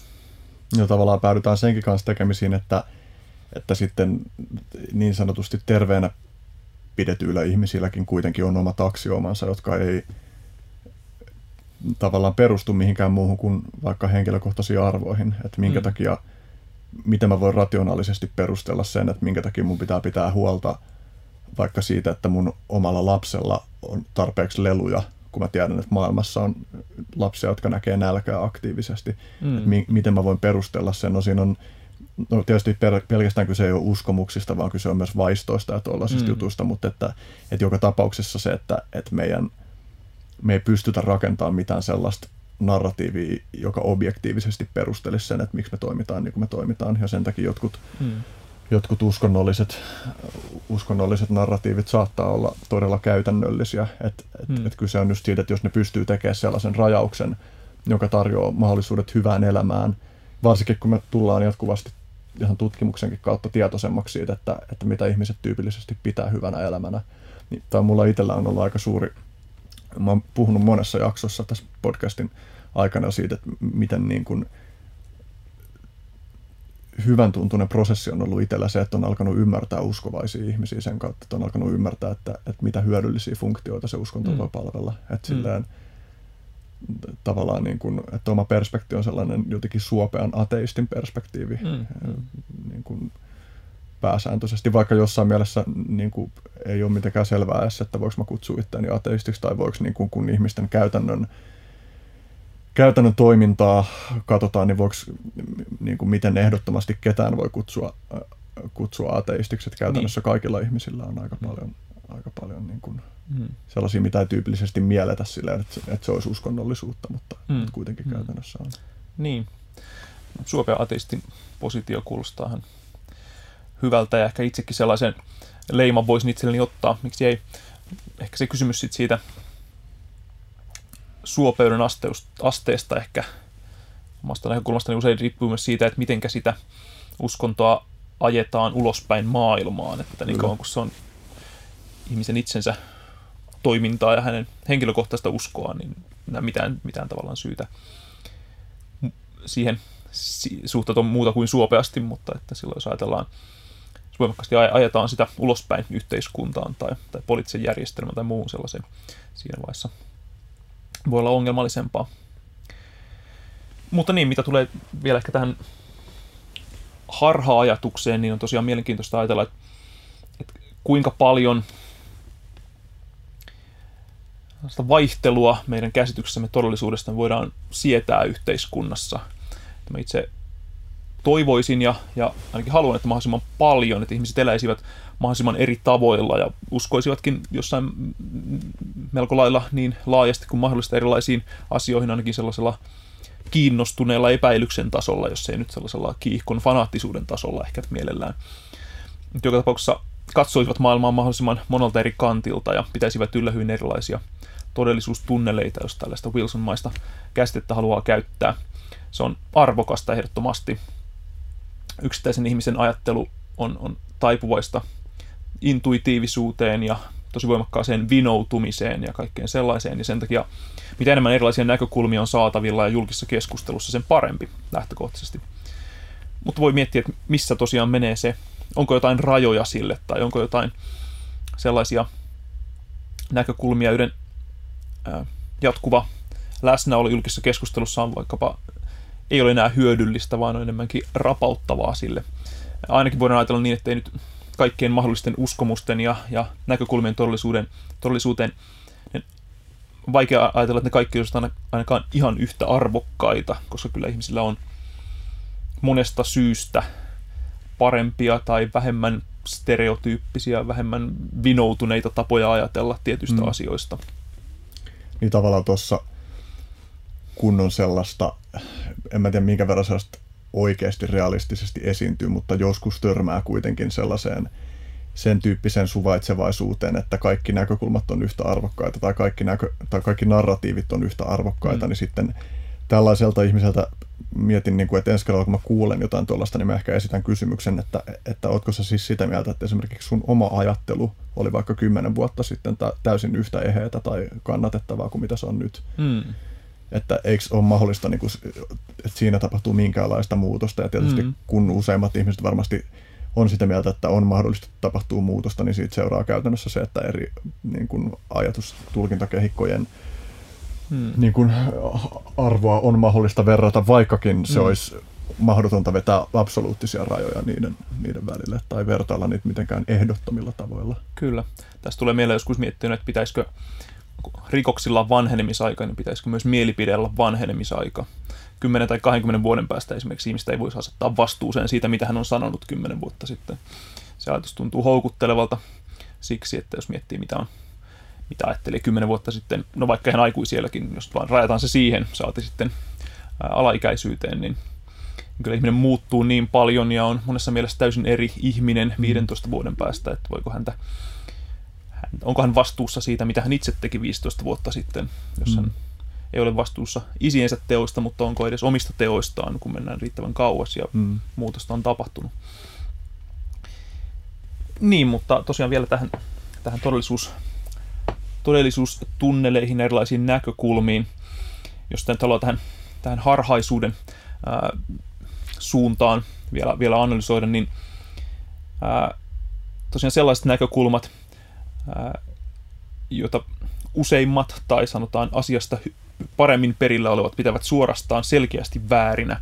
Sellaisiakin näkökulmia tietysti moneen asiaan on ja on julkisessa keskustelussa ja, ja siinä ollaan sen mielenkiintoisen kysymyksen kohdalla, että onko kohteliasta ja onko oikein tavallaan, kuinka paljon on kohteliasta ja oikein tuoda esiin sitä, että tämä on nyt todellakin aivan selkeästi väärin ja älkää, olen miettinyt tätä tämän litteä maa-liikkeen kohdalla, joka on siis ilmeisesti pääosin humoristisista ja, ja trollaus ja muista syistä nyt uudestaan nostettu esiin, mutta ei ainoastaan. Että todellakin on olemassa siis ihmisiä edelleen, ää, jotka ajavat, ajavat tällaista näkemystä liitteestä maasta ja, ja, ja sellaisella kohtuullisen kovalla vakuuttuneisuuden tasolla ja tekevät tut- tutkimusta lainausmerkeissä siis aiheesta, siis yrittävät monimutkaisia rakennelmia rakentaa, miten se nyt olisi mahdollista ja niin edelleen. Ja se, että jos, mitä en pidä täysin mahdottomana, jos tällainen liike vaikka kasvaisi Suomessa siten, että sillä olisi tuhansia jäseniä, en pidä sitä täysin mahdottomana, vaikka melko epätodennäköisenä, ja se alkaisi vaikka vaikuttaa johonkin yhteiskunnalliseen toimintaan ja muuta sellaista. Niin se on sellaisia tilanteita, missä missä aika kova turhautuminenkin itsessä nousee esiin, että tämä on niin kuin absoluuttisen selkeästi väärin se, mitä te uskotte tässä, ja se vaikuttaa ehkä heidän toimintaansa muutenkin. Että kuinka suorasti saa sanoa tällaisessa tilanteessa. Mm. Ja jonkun verran tämä pätee sitten myös uskonnollisiin oppeihin, ainakin silloin, kun ne tosiaan vaikuttavat yhteiskuntaan laajemmin, kun niitä ajetaan, niiden perusteella ajetaan jotain poliittista linjaa tai jotain muuta. Mm. Kuinka voimakkaasti on ok sanoa, että, että tämä on epätotta. Hmm. Joo, me tässä hieman tekstyttiin ehkä tässä harhan ajatuksesta. Tosin ee, pidä lainkaan mahdottoman, etteikö tähän liittähän maahan varsin monilla liittyisi ehkä myös jotain mielenterveyden ongelmia. Se on vähän sen tyyppinen teema, että hmm. se tapa, miten sitä jotkut ihmiset keskustelevat ja teollisuudella ehkä viittaamaan siihenkin suuntaan, että siinä voi olla harhaluuloista elementtiä mukana. Hmm. Mutta ei kaikilla, ei välttämättä hmm. kaikilla. Kyllä se voi olla ihan vaan todella voimakas outo näkemys ja vinouma ja tietysti mm. sosiaalisessa ympäristössä ei se välttämättä vaadi sitä, että kyse olisi mielenterveysongelmasta. Mm. Niin ja sitten monilla kuitenkin siinä on myös joku yhteisöllinen elementti, että kun sä löydät joku jengi, jonka kanssa voit yhdessä fiilistellä jotain asiaa, niin se mm. tekee kuitenkin hyvinvoinnille usein jotain. Kyllä, ehdottomasti. Mutta niin, jos sen verran vielä tähän tosiaan harhan ja harhaluulojen teemaan palaa, että, että ihan psykiatrian maailmassa tosiaan siihen, sillä on – todella suoraa ja akuuttia merkitystä, että onko joku asia, joku uskomus, mikä ihmisellä on harha, harha luo, koska meillä Suomessa, jos puhutaan siitä, että ihmistä väkisin, eli tahdonvastaisesti hoidetaan, niin se vaatii nimenomaan sen, että kyseessä on mielisairaus, eli kyseessä on psykoottinen häiriö, eli on, on kyseessä harhoja, harhaluuloja tai, tai harha-aistimuksia. Sen takia se on myös niin kuin yhteiskunnallinen kysymys, että, että mihin se raja vedetään – sen suhteen, mitä ajatellaan tai luokitellaan harhoiksi ja sitten sen suhteen, mitä harhoja tai, tai harhaluuloja pidetään niin vakavina, että niitä täytyy hoitaa. Suomessa se rima on ehkä, sanoisin, keskikorkealla. Tämä kovin herkästi la, laita tai ää, ihmistä tahdon vastaiseen hoitoon, kyllä se on kohtuullisen korkealla se rima, mutta ei kuitenkaan niin korkealla kuin joissain maissa. Mm. Että toisissa maissa on vielä vahvemmin suojattu tavallaan se, se oikeus ajatella todella, tai käyttäytyä todella kummallisesti. Mm. Ja se, niin se usein mietittää, että tietenkään pidä romantisoida lainkaan sitä ajatusta, että kyllähän useimmilla ihmisillä, joilla on harhaistumuksia tai harhaluuloja, se aiheuttaa heille kärsimystä ja se on negatiivinen asia ja haluavat niistä eroon, niin sen takia haluavat hoitoa. Mutta on myös aika usein niitä tilanteita, jossa, jossa se käsitys siitä, että kyse on, on muiden mielestä harhoista, puuttuu ja silloin ollaan vaikeassa kysymyksissä siitä, että milloin, milloin ihmistä saa pakottaa. Hmm. Pakkolääkityshän on Suomessa sallittu, mikä taas useassa muussa maassa on täysin kielletty, että vaikka saisikin hoitaa pakolla ja eristää, niin ei saa antaa lääkettä pakolla. Suomessa se on sallittu. Hmm. Monissa muissakin maissa tässä on sellaista eroa, eroa vähän maiden välillä. Ja aika monimutkaisiin tilanteisiin joskus voidaan tulla, että, että mitenkä kyse on kuitenkin ihmisen mie- mielipiteiden, uskomusten muuttamisesta kemiallisesti väkisin, niin kyllähän siinä ollaan aika herkän aiheen, aiheen kanssa tekemisissä. Mm. Ja ei ole ihme, että niistä sitten tulee, myöhemmin, tulee jonkin verran myös sitten valituksia myöhemmin ja niin kuin mm. taistellaan oikeusasteissa ja niin edelleen. Yksi asia, mikä itse tähän liittyen olen tehnyt ja ehkä voi tässä suositella, niin kun nykyään on hyvin helppoa ja mahdollista tehdä somaattisen saira- sairastamiseen liittyvä hoitotahto, eli mitä tehtäisiin, jos sairastuu vakavasti ja, ja yritetäänkö elvyttää niin edelleen yhtä lailla myös psykiatrinen hoitotahto. Että jos psykiatrista vaivaa ilmenee, mitenkä tahtoo, että itseä hoidettaisiin. Mm. Se on myös, myös aika tärkeää, että sitä ehkä enemmän tuotaisiin esiin. Koska siinä tilanteessa ihminen ei välttämättä todellakaan, todellakaan voi ottaa kantaa järkevästi, miten pitäisi hoitaa, mutta jos hän on aiemmin jo kertonut, että toivoisin, että toimittaisiin näin, tai odotettaisiin mahdollisimman pitkään, tai välittömästi yrittäisiin poistaa tällaiset harhat, niin siitä voisi olla aika paljon iloa. Onko se siis velvoittava, jos sä teet tuollaisen tahdon? En osaa sanoa ihan tarkasti ainakin somatiikan osaltahan kyse on siitä, että se pyritään ottamaan huomioon, mutta lopullinen päätös on aina lääkärillä. Mm. Uskoisin, että se sama pätee psykiatrian kohdalla, mutta että mm. sen voi, voi tehdä. Nyt on tämä kantapalvelu, johon se voi helposti esimerkiksi kirjoittaa. En tiedä, katsotaanko niitä nyt aina sieltä, mutta mm. että tällainen mahdollisuus on olemassa. Helpottaisi hirveästi työtä. Mm. Ainakin monessa tilanteessa psykiatriassa se asia olisi olemassa. Tuo on jotenkin haastava aihe senkin takia, koska ei me oikeasti kauhean hyvin tunneta vielä meidän lää- käyttämien lääkkeiden pitkäaikaisvaikutuksia. Hmm. Ja joo, toi on niin jotenkin loputon että tiedä, haluanko mä edes lähteä sinne. Mä palaisin vielä siihen, hmm. vai haluatko kommentoida jotain tuohon? No joo, sen voi tietysti sanoa, että ei, ei ole missään tapauksessa vähätellä, että antipsykootiset lääkkeet on, on mullistanut paljon, paljon tota, ää, psykoottista häiriöiden hoitoa ja mahdollistanut sen, että meillä ei ole enää niin valtavia psykiatrisia sairaaloita täynnä ihmisiä, ja niistä on paljon iloa. Mutta on ihan totta, että niiden pitkäaikaisvaikutuksia tunnetaan heikosti, ja sitä, että onko vuosikausien käytöstä nyt sitten enemmän hyötyä vai haittaa välttämättä. Hmm.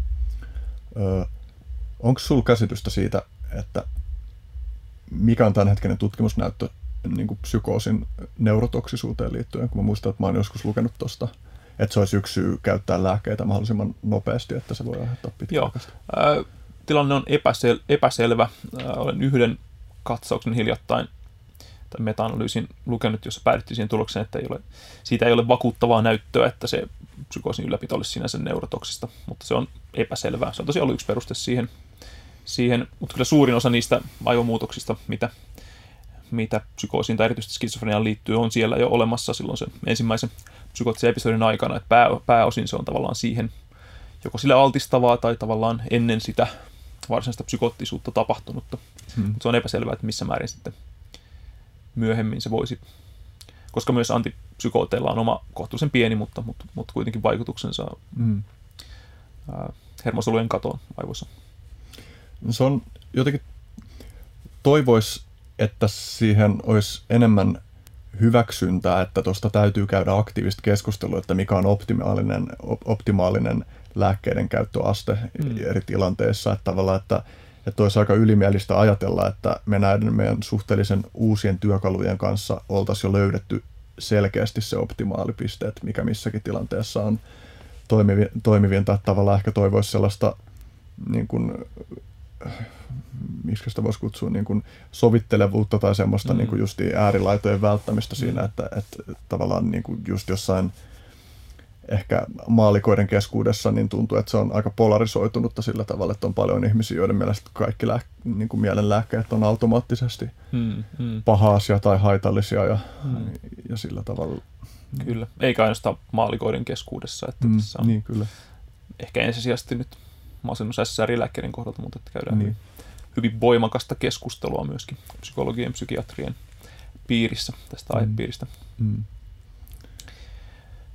Niin, äh, ehkä tosiaan, niin, voi sitä vielä sen, että itse ainakin, äh, onko lääke myönteinen hyvä sana, mutta ehdottomasti niin kuin kaikenlaista ihmisen parantamista ja jopa parantelua kemiallisin keinoin kannattavana sinänsä näe siinä mitään pahaa, eikä siinä ole niin lähtökohtaisesti mitään vikaa, että niin tehdään, niin silti tavallaan haluan pitäisi, haluaisin, että sitä käytäisiin sitä keskustelua tosiaan avoimemmin, että mikä on se optimaalinen tapa ja, ja mitkä ovat ne hyödyt ja haitat. Ja mm. tavallaan tuoda se esiin, että, käytössä olevat lääkkeet eivät ole kovin hyviä ja niitä pitäisi olla parempia. Mm. Et se on tavallaan se sen ydin, että, että ongelma, se on iso ongelma myöskin masennuksen hoidossa ja monien muidenkin häiriöiden hoidossa, että se kehitys, lääkekehitys on monelta osin pysähtynyt, ei ole tullut mitään hirveän uusia hoitotapoja. Mm. Ja se, se olisi yksi tärkeä osa sitä keskustelua, että miksi meillä edelleen on tällaisia aika vanhoja ja suhteellisen huonosti toimivia lääkkeitä. Niin ja voin kuvitella, että kun tutkimusnäyttöä tulee lisää, niin meidän kyky hahmottaa, että mitkä hoitolähestymistavat toimii minkäkin tyyppisissä tilanteissa, niin, niin kehittyy. Ja, ja tuossa voisi myös nähdä, että varmaan tekoälyillä voi olla rooli, että Mm. mm. voidaan niin kuin alkaa rouskia jotain isompia aineistoja ja hahmottaa laajempia linjoja tuon suhteen. Hmm. Kyllä. Vielä siitä, oliko se Sten Lund, Näin, niin, niin yksi juttu, jonka hän mainitsee, on se, että, että, että yksi kriteeri sille myös, jota on käytetty, että onko kyseessä uskonnollista vai psykoottista toimintaa, on se, että kuinka moni ihminen jakaa tämän kyseisen mm. tulkinnan tai Joo, joo, se on hyvinkin käytetty tai, tai tärkeäkin kriteeri. Meillähän on siis olemassa toki myös tällaisen jaetun harhaluulon tapauksia. Se on niin todellisuudessa ilmeisesti varsin harvinainen mm, ää, tila, että, että tavallaan ihan sama uskomus olisi jaettu usean ihmisen välillä, joka on selkeästi kuitenkin psykoottinen harha, mutta sellaisia on. Ja jotain yksittäisiä esimerkkejä Australiassa oli joku tällainen tilanne, jossa perheen, perheen kesken oli selkeä vahva harhaluulo ja sen takia läht- lähtivät jollekin ää, epätoivoiselle kävelymatkalle aavikkoon jotain tällaisia tilanteita. Tietysti vaikeana sanoa, että mikä siinä silloin on tavallaan sellaista vallankäyttöä jonkun henkilön taholta ja muut vain alistuvat siihen, mutta että jotain tällaisia tilanteita on usein ilmeisesti tosiaan läheisessä suhteessa olevat henkilöt, pariskunnat tai perheet tai näin. Mutta mut varsin har, harvinaisia ne ovat. Ja, ja oikein tällaista kulttitoimintaa tai vahvoja uskonnollisia yhteisöjä, niitäkin on, ei niitä oikein voi nähdä sellaisena jaettuna harhaluulona sinänsä. Et kyllä siinä, niissä ehkä kyse on kuitenkin sitten enemmän vallankäytöstä ja, ja hyväksikäytöstä ja suggestiivisuudesta ja sellaista mm. ilmiöistä. Et, et kyllähän yleisesti ottaen se on ehkä ihan suhteellisen hyvä, hyvä kriteeri siinä mielessä, että, että jos on joku yhteisö, jolla on tietynlaiset uskomukset elää sen mukaan, niin ei, ei niin uskomuks, uskomuksia silloin ehkä voi psykoottisiksi sanoa. Varmasti monesti silti ongelmallisiksi tai, tai, Mm. tai ehkä elämää rajoittaviksi jollain, jollain tavalla, jos miettii tällaista kultti, kulttityyppistä Mm. mm. uskoa. Tästä päästään kiinnostavaan aihepiiriin, jota vähän jo sivuttiin siinä, kun sä puhuit siitä todellisuustunnelien diversiteetistä, niin, niin päästään myös tajunnantilojen diversiteettiin. Ja esimerkiksi jos miettii kultteja, jos miettii uskonnollisia heräämiskokemuksia, tämän tyyppisiä juttuja, niin se, mitä kutsutaan esimerkiksi uskonnolliseksi hurmioksi, Mm. niin että, että sehän on yksi ihmispsykologian moodi, voisiko sanoa, Mm. ja, ja sen voi tulkita tosi monilla eri tavoilla, ja, ja osa niistä tavoista käy yksin paremmin meidän vaikka tämänhetkisten valtavirtaisten näkemysten kanssa kuin, kuin toiset, että, että on paljon yhtäläisyyttä sillä, että joku hyvä elokuva tai musiikkielämys voi aiheuttaa tietynlaisen hurmiotilan, joka voi olla hyvin samanlainen kuin se, mitä aiheutetaan vaikka jossain helluntalaisessa herätyskokouksessa. Mm. Mm. Ja, ja tässä mä näen, että aivotutkimus on tosi tärkeässä roolissa tietyllä tavalla demystifioimassa, ei sellaisella, kun musta tuntuu, että on tiet, tiettyjä tai että jotkut ihmiset painottaa sitä, että kun se demystifioidaan, niin, niin, niin kuin sitten vaan osoitetaan, että nämä ihmiset on niin kuin hörhöjä ja niiden aivot vaan reistaa, mutta enemmän niin kuin siitä näkökulmasta, että nämä voi olla tosi hyviä ihmisyydelle olennaisia kokemuksia, hmm. joita ei ole pakko tulkita sellaisista, tai et ylipäänsä siis, että se tul, erilaisten tulkintamallien kirjo on tosi laaja. Ja, ja niin kuin se, että erilaiset kokemisen tilat tai kokemisen moodit voi olla erilaisissa elämäntilanteissa tosi hyödyllisiä. Ja just esimerkiksi varmaan vaikka joku ihminen, joka on murhannut toisen ihmisen ja on vankilassa eristyksissä ja kokee siellä jonkun uskontulon kokemuksen, johon liittyy vaikka syvä arvon, armon kokemus, hmm. niin, niin sehän on, jos kyse on tällaisesta aidosta jostain kääntymiskokemuksesta tai vastaavasta, eikä esimerkiksi siitä, että joku psykopaattinen ihminen vaan esittää mm. parantaneensa tapansa, niin kysehän on, on hyvin todennäköisesti todella poikkeuksellisesta tajunnan tilasta ja, ja ehkä sitä seuraamasta myös jostain laajemmasta pitkäaikaisesta muutoksesta äh, siinä olemisen moodissa. Mm. Mm. Mm. Niin, niin, se on, jo olen samaa mieltä siitä, että laajempi ym- ymmärrys, tutkiminen ja hyväksyntäkin siinä mielessä olisi, olisi tärkeää myös tajunnan tilojen suhteen. Että selvästi on niin kuin laaja skaala erilaisia, erilaisia tapoja olla tietoinen tai, tai ää, tajuissaan, jos tällaisia termejä haluaa käyttää. Ja jotenkin kyllä ne kaikki pitäisi pystyä sisällyttämään jos sellaiseen ymmärrykseen siitä, että mitä, mitä tietoisuus ihmisellä on tai, tai mitä, mitä ihmisyys on.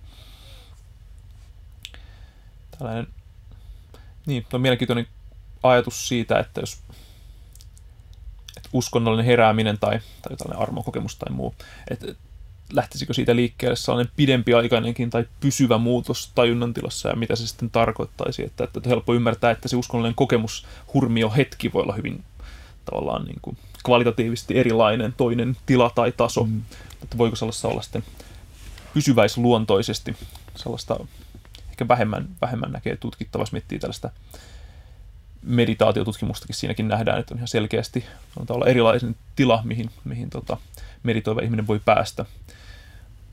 Sen jälkeen pit, pitkäaikaisesti, no nähdään toki muutoksia, siis eroavaisuuksia aivoissa, mutta voidaanko sanoa, että hän on erilaisessa tajunnan tilassa pysyvästi, mm. se on ehkä hankalaa.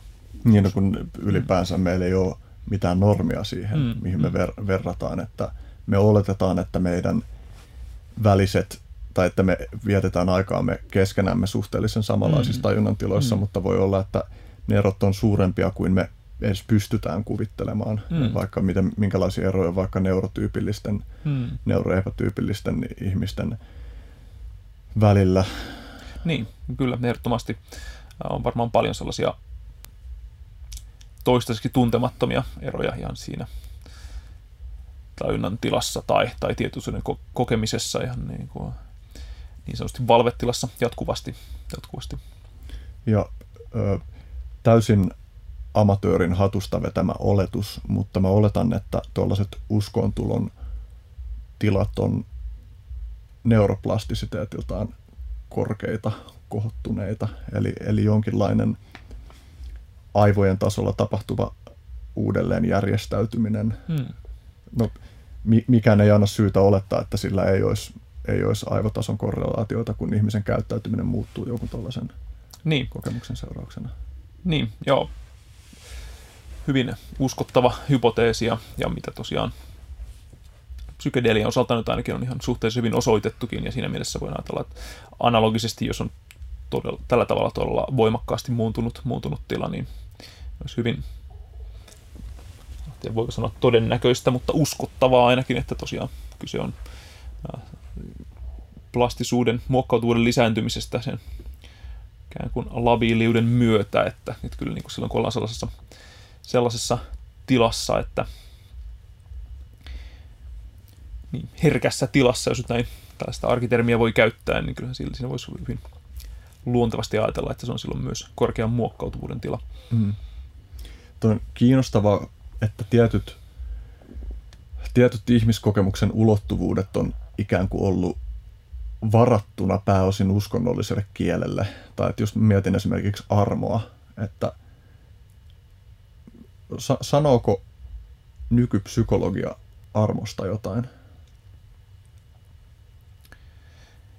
Jos ihan välittömästi tähän vastata, onko se tullut vastaan muualla kuin sitten silloin, kun puhutaan uskonnon merkityksestä psykologialle tai, tai uskonnollisesti suuntautuneesta psykologiasta. Kyllähän siis psykologiaa voi olla mutta tehdä myöskin ihminen, joka, joka itse on uskossa tai käsittelee sitä jotenkin uskon kautta. Tuossa tulee tietysti mieleen tällaiset nykyään melko suositut hyväksymisen, hyväksymisomistautumisterapian ajatukset, hyväksymisen ajatukset siitä, että ainakin sellaisessa kontekstissa puhutaan ehkä siitä, että ollaan itselleen armollisia mm. ainakin, ja se on sellainen elementti, mikä jossain ehkä ää, terapeuttisessa ympäristössä voi laajemminkin tulla esiin mm. ar- armollisuus itselle ja muille. Mm. Anteeksi annosta puhutaan hyvinkin paljon mm. hyväksymismielessä ja sellaisissa terapeuttisissa mm. ympäristöissä. Tiedän, miten itselleni armosta tulee mieleen se, että se on joku suurempi taho, joka sen myöntää. Mm. Se on ehkä hankala yhdistää sitä siihen ajatukseen, että se voisi myöntää itselleen. Niin kuin mun käsitys on se, että, että, että just keskeinen juttu siinä armon kokemuksessa on se, että sä saat anteeksi, mikä voi myös johtaa siihen, että sä annat anteeksi. Mm. Ja mä en hetkeäkään epäile, etteikö kyseessä olisi jokseenkin universaali mahdollinen ihmiskokemus, mm. Jossa jos me otetaan ne uskonnolliset oletukset pois, niin, niin kyse on yksinkertaisesti siitä, että se on niin kuin graceful tila, eli sellainen, että sä saat sen mitenkään erityisesti ansaitsematta, että se vaan tulee jostakin ja sä pystyt sen kautta päästään irti jostain syyllisyydestä tai, tai, mm. tai tulee sinuiksi syyllisyytes kanssa tai mm. vastaavaa. Ja tietysti yksi termi, johon tämä läheisesti liittyy, on katharsis. Mä voisin mm, kuvitella, mm. että, että katarsiskokemuksia olisi tutkittu jonkun verran. Tähän pitäisi kyllä perehtyä. Tosi mm, kiehtova mm. aihe.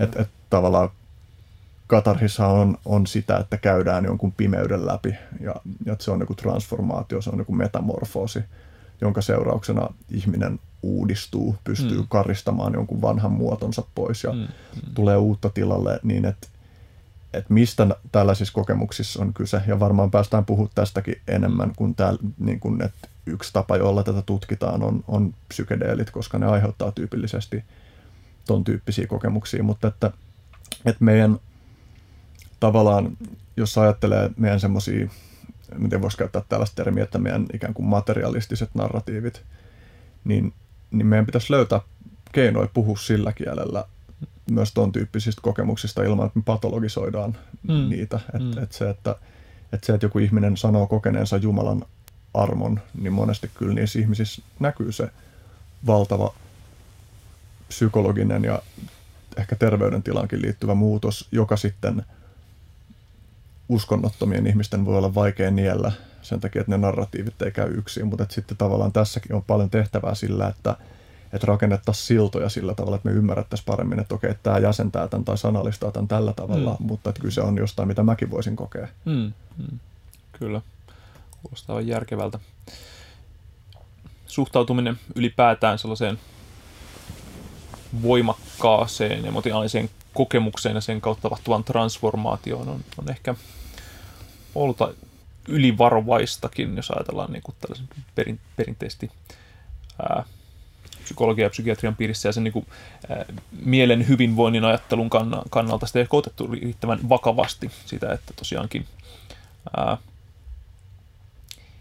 sellaisella kokemuksella voi olla arvoa ja niistä voi, voi olla hyötyä ja, ja ehkä ainoa, missä sitä niin aktiivisesti on tuotu esiin, on ehkä riippuvuuksien kohdalla, koska siellä niin usein se tulee esiin ja, ja nähdään, että, että joku uskon, uskon, uskon tuleminen tai myös rakastuminen tai muu tällainen kuin transformaatio sitten yhtäkkiä muuttuu täysin.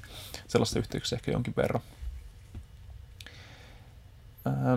Se voi tietysti johtua osittain myös siitä, että tällaisia nopeita muutoksia, äkkinäisiä vaihdoksia ihmisissä helposti tosiaan pidetään epäilyttävinä tällaista mielenterveyden näkökulmasta tai mm. Heti herää se epäilys, että onhan, että, no, onhan ne tietysti, tietysti näkökulmasta ne on, on äh, sellaisen ihmisen näkökulmasta, joka yrittää, monesti yrittää ikään kuin jollain lailla rauhoitella tai asettaa ihmistä uomiinsa tai pitää jollain paikoillaan. Ja toisaalta sitten ehdottomasti myös niin kuin, ää, ihmisen lähipiirin näkökulmasta. Et usein voi olla vaikeinta tai pelottavinta juuri sille lähimpänä olevalle, jos toinen ihminen muuttuu radikaalisti, koska sehän antaa sellaisen signaalin, että se tapa, millä hän oli aiemmin, siinä oli jotain vikaa tai väärin, että hän on muuttunut paremmaksi, että siinä tulee se haaste itsellekin välittömästi, että, että pitäisikö itsekin muuttua nyt ja mitä tämä oikein tarkoittaa. Ja jos ihminen jotain toivoo, niin se on pysyvyyttä ja jatkuvuutta tavallaan todella voimakkaasti kaikessa psyykkisessä elämässä ja jos siihen tulee sellainen kova katko jonkun muun toimesta yhtäkkisesti, niin se on, voi olla kovempi paikka esimerkiksi tällaisessa tilanteessa muille siinä ympärillä. Hmm. Joo, meillä ei ole kauhean hyvin sellaisia malleja, että me tuettaisiin ihmisten tuollaisia transformaatioita. Tai on joitain ihmisiä, jotka on vaan niin hyväksyviä, että niitä hmm. ei esimerkiksi häiritse se, että toinen napsahtaa johonkin täysin toisenlaiseen narratiiviin. Hmm. Että ne ehkä sitten keskittyy siinä vuorovaikutuksessa kuitenkin muihin juttuihin kuin mm. siihen, että miten me sanallistetaan, että sitten helposti ö,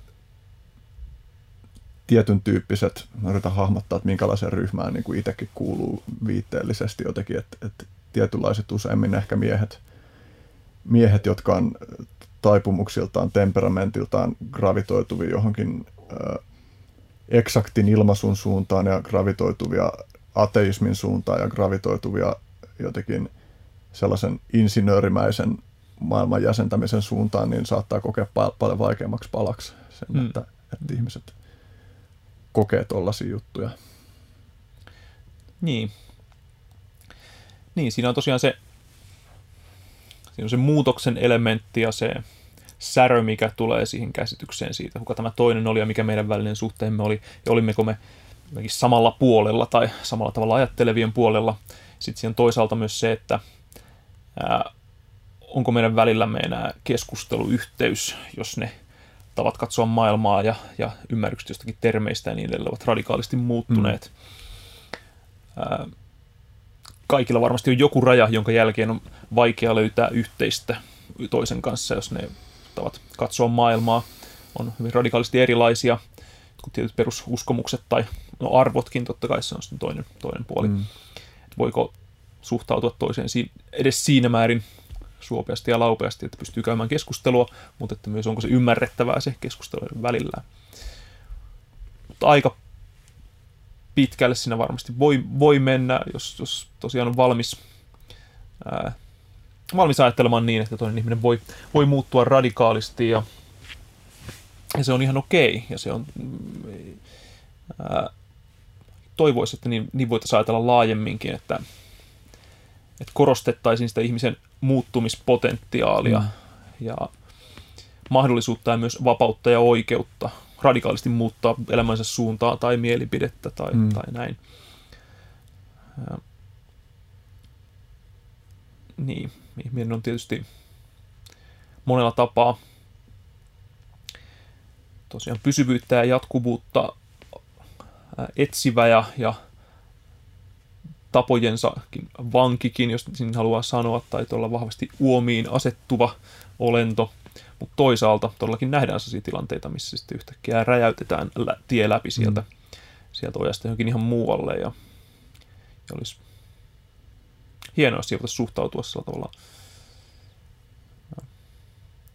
kannustavammin, ymmärtävämmin ja, ja myöskin ää, innostuneemminkin jopa muidenkin taholta. Että mm. Monessa tilanteessa, varsinkin silloin, jos, tietysti jos elämä on jollain tavalla epätyydyttävää tai jotakin ongelmia, niin silloin varsinkin ehkä tarvittaisiin just sellaista mm. läpiräjähdystä. Mm. Jälleen huomaan, että jatkuvasti jotenkin palautan tähän johonkin jotenkin mielenterveelliseen ja, ja psykiatriseen näkökulmaan, mutta että siellä varsinkin tosiaan ollaan niin varovaisia siitä, että, että tota, mieluummin edettäisiin sellainen askel askeleelta mm. niin varovaisesti kuin mahdollista sellaisessakin tilanteessa, jossa todellakin tarvittaisiin jotakin totaalista mm. mu- muutosta ihmisen elämään. Niin ehkä se, että jossain tilanteessa vaan semmoinen askel, askeleelta tapahtuva muutos, niin vähän niin kuin, että sä puristat ilmapalloa yhdestä päästä, niin se ilma menee toiseen päähän, mm. ja kun sä puristat sieltä, niin se palaa taas takaisin sinne, että tavallaan, mm. että et, et, joskus semmoinen askeleittainen muutos ei vaan pysty repäsee ihmistä mm. irti. Mm. Ja ja tässä päästään taas tuohon psykedeeliaiheeseen siinä mielessä, että, että näyttää nykytiedon valosta siltä, että, että psykedeelien vaikutuksilla voisi olla potentiaalia ehkä avata laajemminkin meidän ymmärrystä tuollaisiin transformatiivisiin kokemuksiin, koska niin kuin se on varmasti yksi tehokkaimpia keinoja ää, tuottaa sellainen voimakas transformatiivinen kokemus. Hmm. Ja, ja jos se pystyy auttamaan meitä hahmottaa laajemminkin, että mikä sellaisten funktio on, on, on ihmiselämässä, niin se voi olla hyvin positiivinen asia. Hmm. Niin, jos ajatellaan tällaista toistettavaa, luotettavaa ja sopivissa olosuhteissa riittävän turvallista tapaa, niin, niin siinä mielessä tuollakin on sellainen esimerkki siitä. Niin, transformaation aikaansaamisesta ainakin useilla ihmisillä. Mm. Joo, niin eihän se selvästi tämän hetken tiedon valossa ei näytä siltä, että, että se kaikilla toimisi, vaikka tulee olla kyllä kiinnostavaa nähdä kanssa, että minkä verran niitä muuttujia saadaan tutkittua sillä tavalla, että onko kyse esimerkiksi jostain annosvasteesta tai, tai muusta tällaisesta. Mm. Tuli mieleen tuohon niin aiempaan keskusteluun liittyen tällainen kamala, kamala termi kuin äh, narratiivinen pluralismi, mm. jonka, jonka mä vedin hatusta, mutta et, et olisiko se niin kuin sitten jotain tarinallista moninaisuutta suomeksi tai mm. semmoista, mm. jota me tarvittaisiin. Että... Monitarinaisuutta. Mm. Niin, Kyllä, kyllä ehdottomasti tarvittaisiin sitä enemmänkin. Ää, jotenkin kyllähän ihminen, ihmisen oma narratiiviajattelu ensisijassa kehittyy silloin, kun ollaan, kun asioita pohditaan ja pallotellaan tosiaan yhdessä ja, ja saadaan hyvin erilaisia, erilaisia näkökulmia ehdottomasti. Ja tulee mieleen poliittisestikin, niin kuin viitaten vaikka Jonathan Haidtin tutkimuksiin e, siitä, että konservatiivisuus ja liberaalius on jotain osittain sisäsyntystä siinä mielessä, että ihmisten temperamentti ohjaa niitä enemmän varovaisuuteen, riskeihin, fokusoitumiseen tai hmm. uusien kokemusten hakemiseen. Ja hmm. Mitä se tulee tekemään meidän poliittiselle keskustelulle, mikäli me aletaan oikeasti syvemmin ymmärtää sitä, että, että ne ristiriidat johtuu osittain jostain tosi perustavanlaatuisista, ei-rationaalisista jutuista. Hmm, hmm. Se jää nähtäväksi tulevaisuuteen. Siis... Niin, mun on mietin tätä asiaa, että, että kuinka, vaikka se tavallaan – saataisiin paremmin ja paremmin selvillekin, kuinka nopeasti tai, tai koskaan kuinka laajasti se tulee leviämään sellaiseksi ajatukseksi, jota ihmiset oikeasti jakaa ja oikeasti ajattelee. Mm. Voi sitten kuvitella, että jossakin tulevassa yhteiskunnassa, jossa ollaan tuolla vahvasti mm, tiedepainotteisia myös et- etiikan ja poliittisen järjestäytymisen mm. ja muun suhteen, niin sillä voi olla hyvinkin, hyvinkin suurta merkitystä. Se, mitä tuossa ehkä vielä mietin aika vahvasti on se, että, että synnynnäisyys tuossa on hieman ongelmallista monestakin mm. syystä, mutta myöskin siitä syystä, että, että sen kasvatuksen kulttuuri ja muun erottaminen siitä mm. jostakin, mikä on todella mm. oikeasti synnynnäistä, niin mm. on todella, todella vaikeaa ja ehkä osin, osin mahdotontakin. Mm. Jo siis siitä syystä, että se tosiaan ympäristö ja kulttuuri vaikuttaa jo viimeistään siinä sikiövaiheessa mm. ja, ja muutenkin. Mutta ei mitenkään mahdotonta, mahdotonta ole, etteikö olisi todellakin olemassa sellaisia ihan siis mm. geneettisiä esimerkiksi tai ihan, ihan suora, suoranaisesti varsinaisemmassa mielessä synnynnäisiä eroja. Ja sitten loppujen lopuksi sillä ei ole merkitystä, että onko ne edes synnynnäisiä, jos me joka tapauksessa pystytään käsittämään se, että tässä hetkessä nyt ihmisten poliittisiin näkemyksiin vaikuttaa niiden jotkut vaistonvaraiset tai muut mm, mm. orientaatiot, niin. että niin. Et, et, riippumatta siitä, että että missä. Mä en tiedä, onko tämä niin yleinen määritelmä synnynnäisyydelle, mutta justiin taisi olla tuossa Jonathan Haidtin ja Jordan Petersonin välisessä keskustelussa, jonka toi Peterson julkaisi justiin omalla kanavallaan, niin, niin kuin Haitti justiin määritteli sen niin kuin inöt, eikö, eikö se ole niin kuin käytännössä synnynnäinen? Hmm, niin, niin. Täysin sama termi kummaskin kielessä, niin että, että kyse on ainoastaan siitä, että että jokin taipumus tai tapa tai vastaava on ö, olemassa ennen kokemusta. Eli että se ei tarkoita mitenkään fatalistisesti sitä, että mitä ihminen tulee olemaan mm. loppuelämänsä ajan, vaan siinä on kyse ainoastaan, ainoastaan siitä, että, että meillä on joitain ominaisuuksia, jotka on, on ennen kuin me ollaan kokemuksen kautta ehdollistuttu niihin. Mm. Onko tämä tyypillinen tapa niin määrittää se synnynnäisyys? No ihan tähän täsmällisen määrittämään en ehkä tullut törmänneeksi, kuulostaa sinne siis järkevältä ja sinne miettiä, mitä, se, mitä kaikkea se kokemus nyt pitää sitten sisällään, mistä mm. se niin kuin lähtee liikkeelle. Mutta mut varmasti toimii ainakin siinä mielessä, jos on joku tavallaan uusi tai erillinen asia, mistä ei ole vielä aiemmin mitään kokemusta. Mm. Siitä sellaisessa kontekstissa varmasti hyvin toimiva, toimiva mm. ainakin. Ää, niin, siis tähän voidaan tietysti evoluutiopsykologisestikin lähestyä tätä, tätä kysymystä ehdottomasti, että niin kuin erilaisten elämän strategioiden kautta, että siitä on ihan kohtuullista, no, en voi ehkä sanoa näyttöä, koska se on todella epäsuoraa silloin, kun puhutaan evolutiivisista prosesseista, mutta että teorisointia, jolle on jonkunlaista perustetta siitä, että ihmiset ottaa myös hyvin erilaisia elämän strategioita, osittain geeniensä, mutta osittain myös se hyvin varsin ympäristön ohjaamana. Ja sellaiset taipumukset varmasti voimakkaasti yhdistyy kyllä esimerkiksi poliittisiin näkökantoihin. Mm. Että halutaanko elää ää, turvallisessa, turvallisessa hitaassa maailmassa, jossa ää, kaikki jälkeläiset saavat hyvin hyvää huoltoa yhteiskunnan ja muiden taholta ja elävät pitkään, vai sitten sellaisessa ympäristössä, jossa on kova kilpailu, että itse pääsee kilpailemaan, mm. hankkimaan paljon niitä jälkeläisiä mahdollisimman nopeasti, ja mm. heistä sitten jokut selviävät, jotkut eivät, näin vähän kärjistäen. Mutta että tällaista näkökulmasta varsinkin on hyvin, hyvin uskottavaa, että ihmisillä on enemmän ja vähemmän synnynnäisesti jo tuolla erilaisia tavoitteellisuuksia ja erilaisia driveja siinä mielessä, että minkälaisessa yhteiskunnassa he voi sanoa, haluavat elää ehkä vielä ennemminkin, että jotka olisivat heille edullisia ja siksi he tavallaan aivat sellaista. Hmm. Mä oon miettinyt tämä nelosolut keskustelu. Mulla ei ole mielipidettä siihen, mutta mulla on hätkähdyttävää se, että mä en ole kenenkään nähnyt vielä tuovan esiin sitä tosiasiaa, että se, että minkä verran ihmiset painottaa yksilön vapautta ja minkä verran ihmiset painottaa jotain ö, yhteiskunnallista haittaa, on arvokysymys.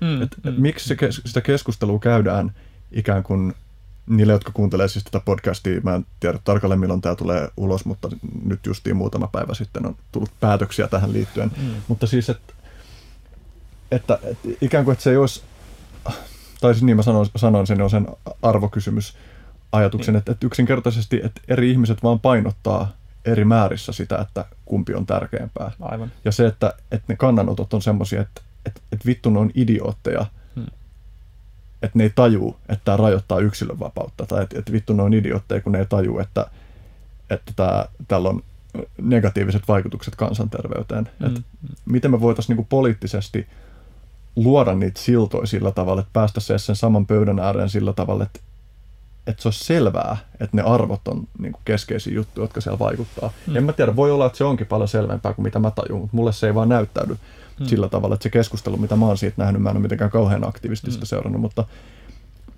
mitä mä oon nähnyt sen keskustelun suhteen, niin, niin se ihmisten niin kuin halu, halun vähäisyys ymmärtää toisenlaisia arvopohjia mm. on niin kuin hätkähdyttävä. Joo, on samaa mieltä tästä ja ehkä siinä on se ensimmäinen taso tietysti se, että mitä kukin poliitikko ikään kuin oikeasti ajattelee hänen oma arvopohjansa ja mitä hän sitten signaloi ja viestittää ulospäin. Haluaako he tiivistää sen viestinsä siihen jostakin tietystä syystä vaan, vaan siihen, että olen aina kansanterveyden puolella tai olen aina yksilönvapauden puolella mm. ja piste. Mutta ehdottomasti siis se, että samaan aikaan voidaan hyväksyä se, että varmaan suhteellisen hyvin laskelmin voidaan päätyä siihen, että alkoholikuolleisuus lisääntyy jollakin tietyllä määrällä. Ja silti voidaan tehdä se päätös. Et kun tässä nimenomaan oli se siitä vaan taisteltiin, että eivät nämä lukemat voi olla oikeassa ja ei se automaattisesti siihen johda, vaan että kyllä ihmiset saavat itse valita äh, niin kuin täältä valinnanvapauspuolelta tämä argumentti ja toiselta puolelta se, että, että meillä on tässä nyt ihan, ihan selkeä malli, joka osoittaa sen, että satoja ihmisiä tulee kuolemaan enemmän alkoholiin tämän päätöksen vuoksi ja siksi me ei voida tehdä tätä päätöstä. Se on niin kuin täysin mahdotonta tehdä tätä päätöstä, koska sillä olisi negatiivinen vaikutus kansanterveyteen. Ja todellakin se, mikä siitä, niin kuin sanoit, paljolti puuttuu, oli se, että että voidaan hyväksyä se, että sillä on tällainen negatiivinen vaikutus, mutta se on minun arvomaailmassani pienempi kuin se hyöty, mikä tästä saadaan valinnanvapauden lisääntyessä tai jonkun muun taloudellisen hyödyn tai jonkun muun näkökulmasta. Mm. Se, niin, ymmärrettävästi on tietysti vaikea, se voi ehkä ymmärtää, että on vaikea hyväksyä, että joku tekemäni päätös aiheuttaisi ihmisten kuolemia, mutta teen sen silti. Mm.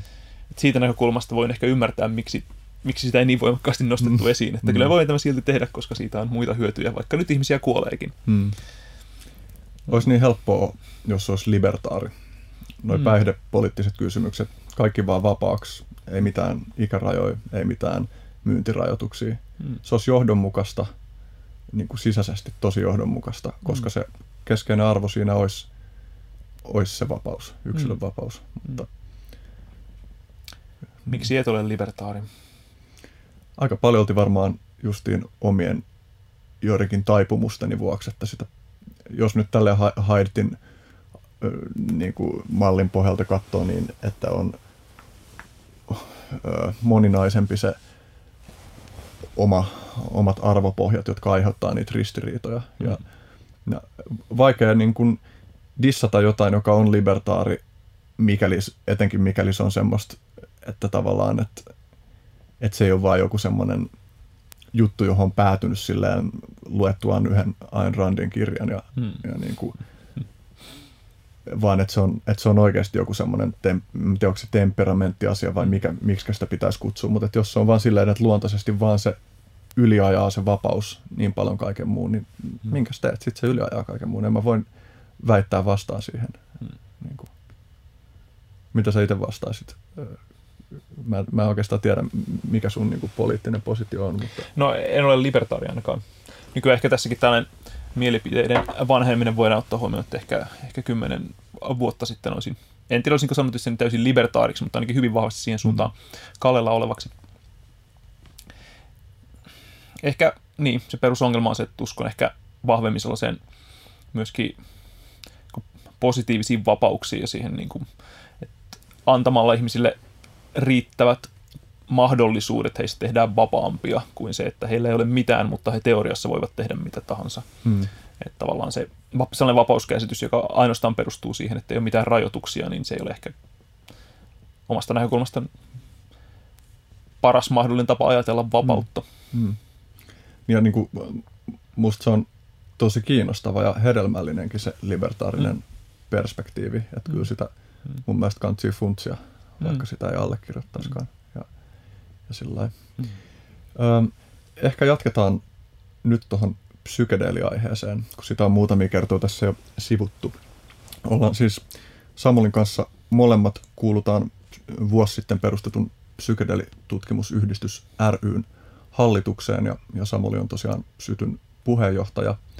Ja ehkä lyhyesti sanon Sytystä sen, että tarkoitus, tarkoitus järjestöllä on siis se, että edistetään laadukkaan tieteellisen tiedon tuottamista liittyen psykedeeleihin ja myös pyritään edistämään semmoista ikään kuin populaaria tietämystä aihepiiristä, eli että olisi myös maalikoille ymmärrettävissä, että mistä psykedeeleissä on kyse, mit, minkälaista on tämän hetken tieteellinen tieto aihepiiriin liittyen ja minkä takia niitä tutkitaan.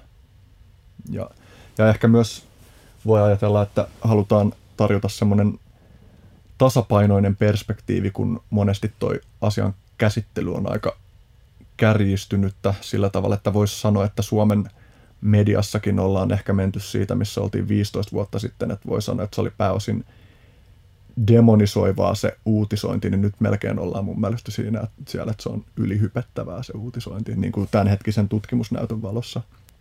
Mutta joo, ehkä voisit jatkaa tästä. Joo. Psykedeelit on tosiaan noussut aika, aika voimakkaasti nyt esiin mediassakin, mutta että jos ajatellaan tieteessä ja, ja tutkimuksessa, niin vähän pidemmällä aikavälillä, että viimeisen 15 vuoden, mutta vielä ehkä intensiivisemmin viimeisen kahdeksan vuoden aikana tuolla paljon palautunut tieteellisen tutkimuksen kohteiksi ja välineiksi. Määritellään se heti alkuun, että mistä me puhutaan niille, jotka ei tiedä. Niin, niin psykedeelit määritellään monella tavalla, mutta kyse on joka tapauksessa siis psykoaktiivista aineista, jotka, jotka vaikuttaa voimakkaasti ihmisen tajuntaan, ajatteluun, havainnointiin. Vaikutuksensa ajan, jotkut vaikuttavat minuutteja, jotkut tunteja.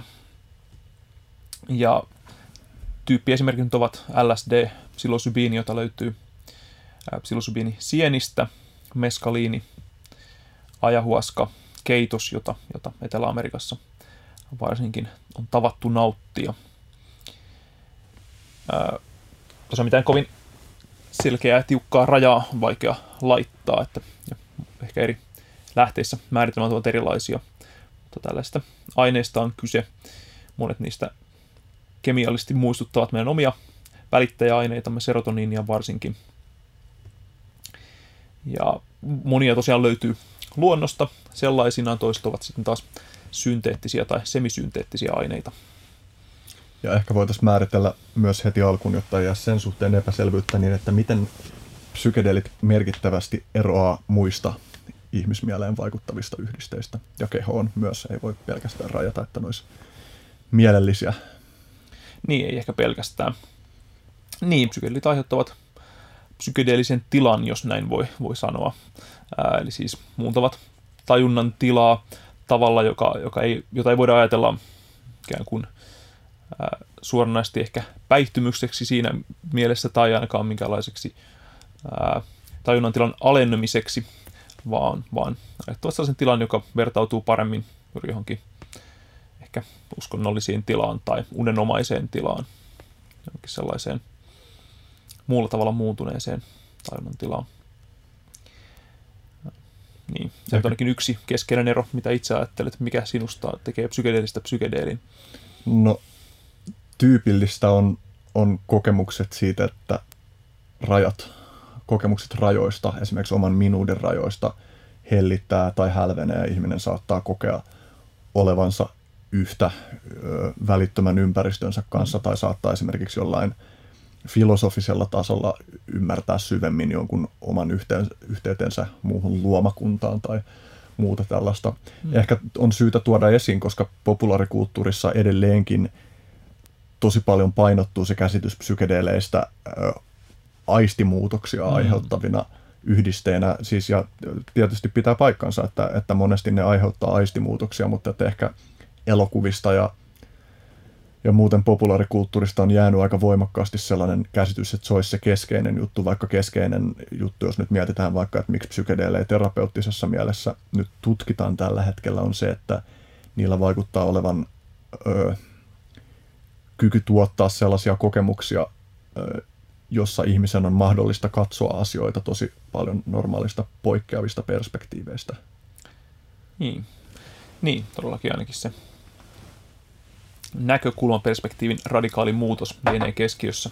Ja tällaiset todelliset hallusinaatiot ainakin ovat siinä määrin harvinaisia, että tällainen aiempi nimitys hallusinogeeni on, on ehkä vähän harhaan johtava, ja tiede on, on päätynyt kyllä tähän.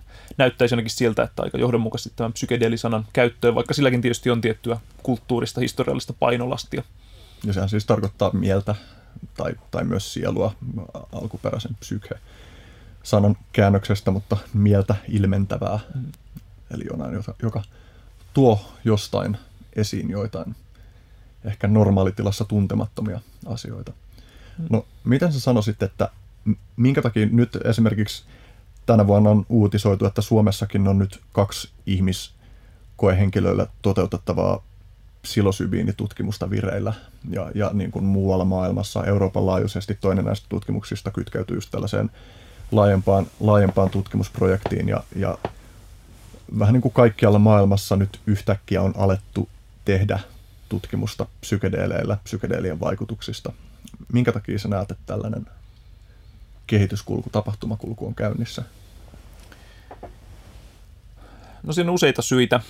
Yksi syy ainakin se, että se on taas mahdollista, että näitä aineita ja niiden hyötykäyttöä on tutkittu varsin laajasti jo vuosikymmeniä sitten, 60-70-luvulla, mutta sen jälkeen sitten erinäistä syistä, poliittisista, kulttuurista, lainsäädännöistä syistä se tuli hyvin vaikeaksi, ei ihan täysin mahdottomaksi, mutta vaikeaksi vuosikymmeniksi. Mutta nyt se on taas ää, asenneilmapiirin, mutta myös, myös ää, lainsäätäjien ja muiden tästä kontrolloivien tahojen toimesta tullut mahdolliseksi. Ää, toisaalta siksi, niin kuin tässä aiemmin vähän, vähän viitattiin siihen, että ää, jos mielenterveydestä puhutaan mielenterveyshäiriöistä, niin niiden hoitoon tarkoitettujen menetelmien kehitys on aika lailla pysähtynyt. Meillä ei hirveästi ole mitään uutta ja on selkeästi kuitenkin tarvetta sille, että esimerkiksi masennuksesta merkittävä osa, joku vajaa kolmannes, jää sillä tavalla kroonisiksi ja hoitoresistenteiksi, mikään ei vaan auta. Ihmiset eivät parane siitä. Samalla tavalla muita riippuvuuksista, ahdistushäiriöistä on, on tietty osa, jotka eivät näillä tämänhetkisellä hoidolla parane. Eli sellainen tarve on olemassa tähän terapeuttiseen käyttöön ihan selvästi. Kolmas syy tietysti on, voidaan ajatella ehkä myös, että psykedelit ovat luonteeltaan sellaisia aineita ja niiden aikaisemmat vaikutukset ovat sellaisia, että ne ovat todella erikoisia ja mielenkiintoisia ja siksi varsinkin, varsinkin ehkä sellaisia ihmisiä, jotka ovat omien luonteenpiirteidensä ja muista syistä päätyneet tieteeseen ja tutkimukseen, tuntevat ehkä vetoa sel- tällaisen asian selvittämiseen. Ovat aikamoinen mysteeri. Ne vaikutukset ovat heikosti tunnettu ja erityisesti vaikutusmekanismi, että miten ihmeessä voi olla niin, että tällainen aine mikrogramma- tai milligramma-tasolla saa aikaan tällaisia radikaaleja muutoksia nimenomaan ihmisen tajunnassa ja kokemuksessa itsestä ja itsestään ympäristöstä. Eli vaikutukset ovat sellaisia, että niillä, niitä haluttaisiin ymmärtää paremmin, niitä voitaisiin hyödyntää tietoisuuden tajunnan ymmärtämisessä myöskin ehkä uskonnollisuuden, luovuuden ymmärtämisessä, mutta sitten ehkä myös kliinisesti jonkinlaisessa hoidossa, häiriöiden hoitamisessa. Ehkä tässä on sy- syytä tuoda esiin se, että, että siinä missä pääosin meidän käyttämät masennuslääkkeet, kun psykedeelejä nyt esimerkiksi tutkitaan masennuksen hoidossa, niin meidän masennuslääkkeet vaikuttaa pitkällä aikavälillä niin, että niitä käytetään säännöllisesti. Ja se, mikä ehkä ö, aihepiiriä tuntemattomille ei ole selvää, niin on se, että, että psykedeelejä tyypillisesti ei käytetä jatkuvasti ja ne ei mm. käytännössä edes toimisi, jos niitä käytettäisiin vaikka päivittäin. Mm. Ja että se, ö, samoin kuin esimerkiksi puhutaan psykedeelien tutkimuksista, jossa selvitetään psykedeelien tehoa addiktioiden hoidossa – niin monesti näkee suomalaistenkin lehtien kommenttipalstoilla kommentteja, että no niin, korvataan yksi päihde toisella. Hmm. Mutta että se, mikä on olennaista tietää tämän, tämän aihepiirin suhteen, on just se, että psykedeelien vaikutukset näyttäisi olevan pitkäaikaisempia. Hmm. Juuri näin, eli tosiaan näissä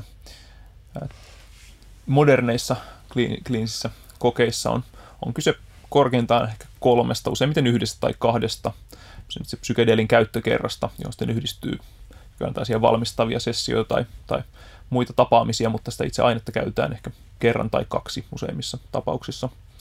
Ja vaikutukset näyttää olevan ainakin viikkokausia kestäviä. Tällaiset siis eivät akuutit psykedeelin vaikutukset sinänsä ne poistuvat siinä tuntien kuluessa, mutta ne jonkinlaiset pitempiaikaiset muutokset, jotka alustavien, joidenkin alustavien tutkimusten perusteella ovat, ovat positiivisia ja hyödyllisiä jollain tavalla, kestävät kuitenkin viikkokausia vähintään. Ja tähän liittyy myös se ää, neuroplastisuusilmiö, eli mm. vaikuttaa siltä, että psykedeelikokemukset tekee oikeissa olosuhteissa tai voi tehdä oikeissa olosuhteissa helpommaksi tehdä elämänmuutoksia liittyen niihin kaikkiin elementteihin, jotka ylläpitää tai vaikeuttaa ihmisen hyvinvointia. Niin, se näyttää tosiaan olevan aika paljon tässä ytimessä, eli, eli tosiaan psykedeelit tai pääosa tästä tutkimuksesta on tosiaan keskittynyt psilosybiiniin, ehkä paras puhua psilosybiinistä, todennäköisesti myös LSD, muita nyt ei juurikaan ole, ole tutkittu, käytetty näissä kliinisissä tutkimuksissa, mutta joka tapauksessa aiheuttavat tietyn reseptorin aktivaation kautta erittäin voimakkaan muokkautuvuuden, suggestiivisuuden, plastisuuden tilan, ja se voisi olla se avain siihen, miksi niistä voisi olla hyötyä. Ja aivan erityisesti ehkä tällaisessa tilanteissa ja ongelmissa, joiden ytimessä on sellainen jumiutuminen ja sellainen ää, tiettyyn jäykkään ja, ja huonosti toimivaan, ei-adaptiiviseen ajattelutapaan näkökul- näkökulmaan kiinni jääminen, mikä on ehkä masennuks, mikä yhdistää masennusta ja, ja riippuvuuksia ehkä tietyllä tavalla, ehkä ahdistuneisuushäiriöitäkin jossain määrin, ainakin osaa niistä. Eli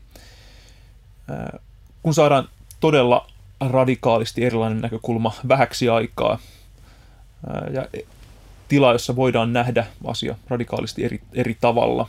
Ehkä se on se psykologinen puoli tästä plastisuudesta tai sen, siitä ilmiöstä. Hmm.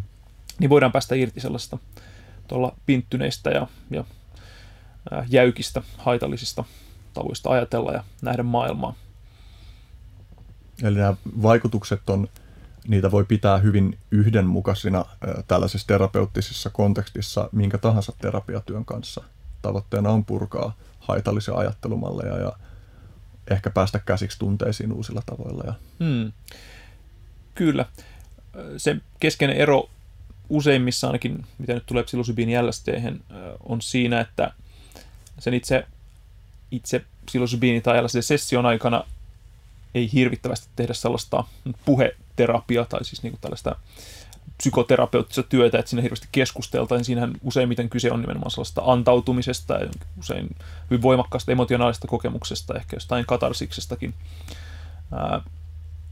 Se, mitä sitten tapahtuu usein vähän sitä ennen valmistaen ja sitä jäl- sen, sen kokemuksen jälkeen sitten se kokemusta purkaen on ehkä sellaista perinteisempää terapeuttista työtä. Mm. Mutta se, monessa mielessä pyrkimys on, on samankaltainen. Eli itse ajattelen, että terapian, psykoterapian keskeisimpiä tavoitteita on, on ää, toimintavapauden lisääminen, tavallaan ihmisen vapauttaminen toimimaan niin kuin hän itse haluaa omien arvojensa ja, ja elämän halujensa mukaan. Ja siinä mielessä juuri se mahdollisuus nähdä asioita eri tavalla ja päästä irti siitä jumiutuneesta mallista on, on yhtä lailla läsnä tällaisessa perinteisessä psykoterapiassa kuin, kuin tässäkin.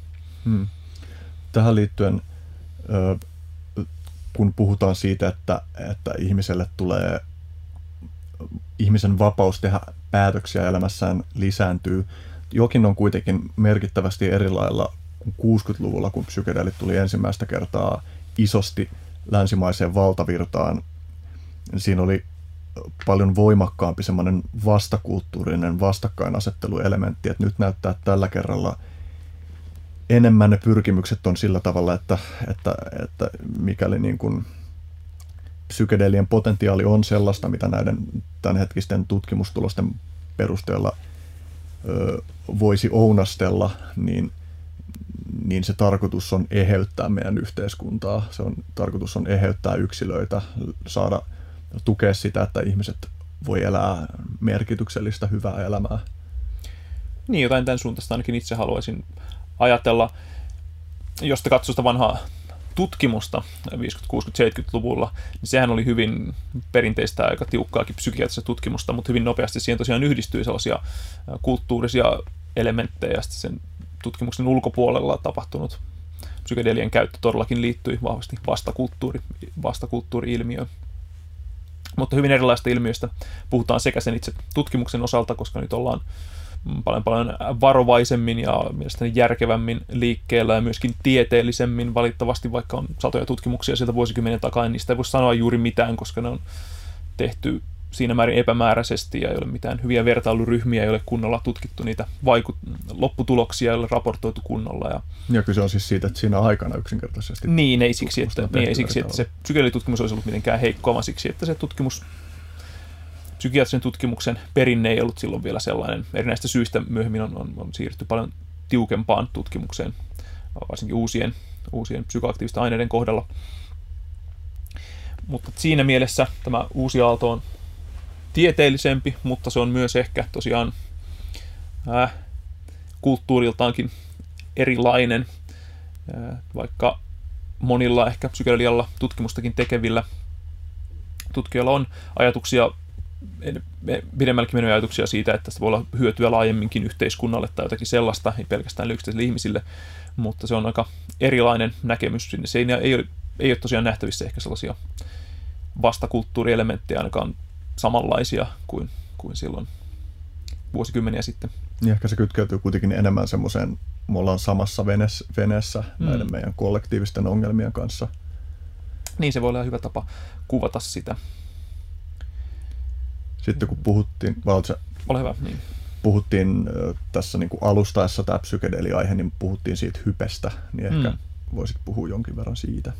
Joo, no kyllähän tietysti, niin kuin sanoit, niin mediassa raportointi on heilahtanut aika voimakkaasti, jos me aiemmin nähtiin jotakin kauhutarinoita pelkästään liittyen psykedeleihin. Nyt me nähdään äh, ehkä kohtuutenkin ylistystä tai optimismia sen suhteen, että missä tällä hetkellä ollaan. Tietysti voidaan tietää tulevaisuudessa, kuinka isosta jutusta on kyse. Mutta masennus on ollut se, mikä on ollut ehkä eniten esillä, että masennusta voidaan, voidaan hoitaa psykedeleillä, mutta se tilanne kuitenkin monissa, monissa tutkimuksissa on se, että meillä on psilosybiiniin liittyen yksi tutkimus, jossa, on, jossa ei ole myös ilman kontrolliryhmää on annettu parille kymmenelle hoitoresistentistä masennuksesta kärsivälle psilosybiinihoitoa ja tulokset ovat aika hyviä. Mutta kyse on yhdestä yksittäisestä tutkimuksesta, johon on suhteellisen äh, valikoitu otos päätynyt ja, ja jossa on muitakin sellaisia tekijöitä, jotka johtavat siihen, että sen sinänsä tosi hyvistä tuloksista ei voida vetää mitään kuin pitkälle meneviä johtopäätöksiä. Sitten on muutama muu pieni tutkimus ajahuaskan käytöstä, mutta, mutta kyse on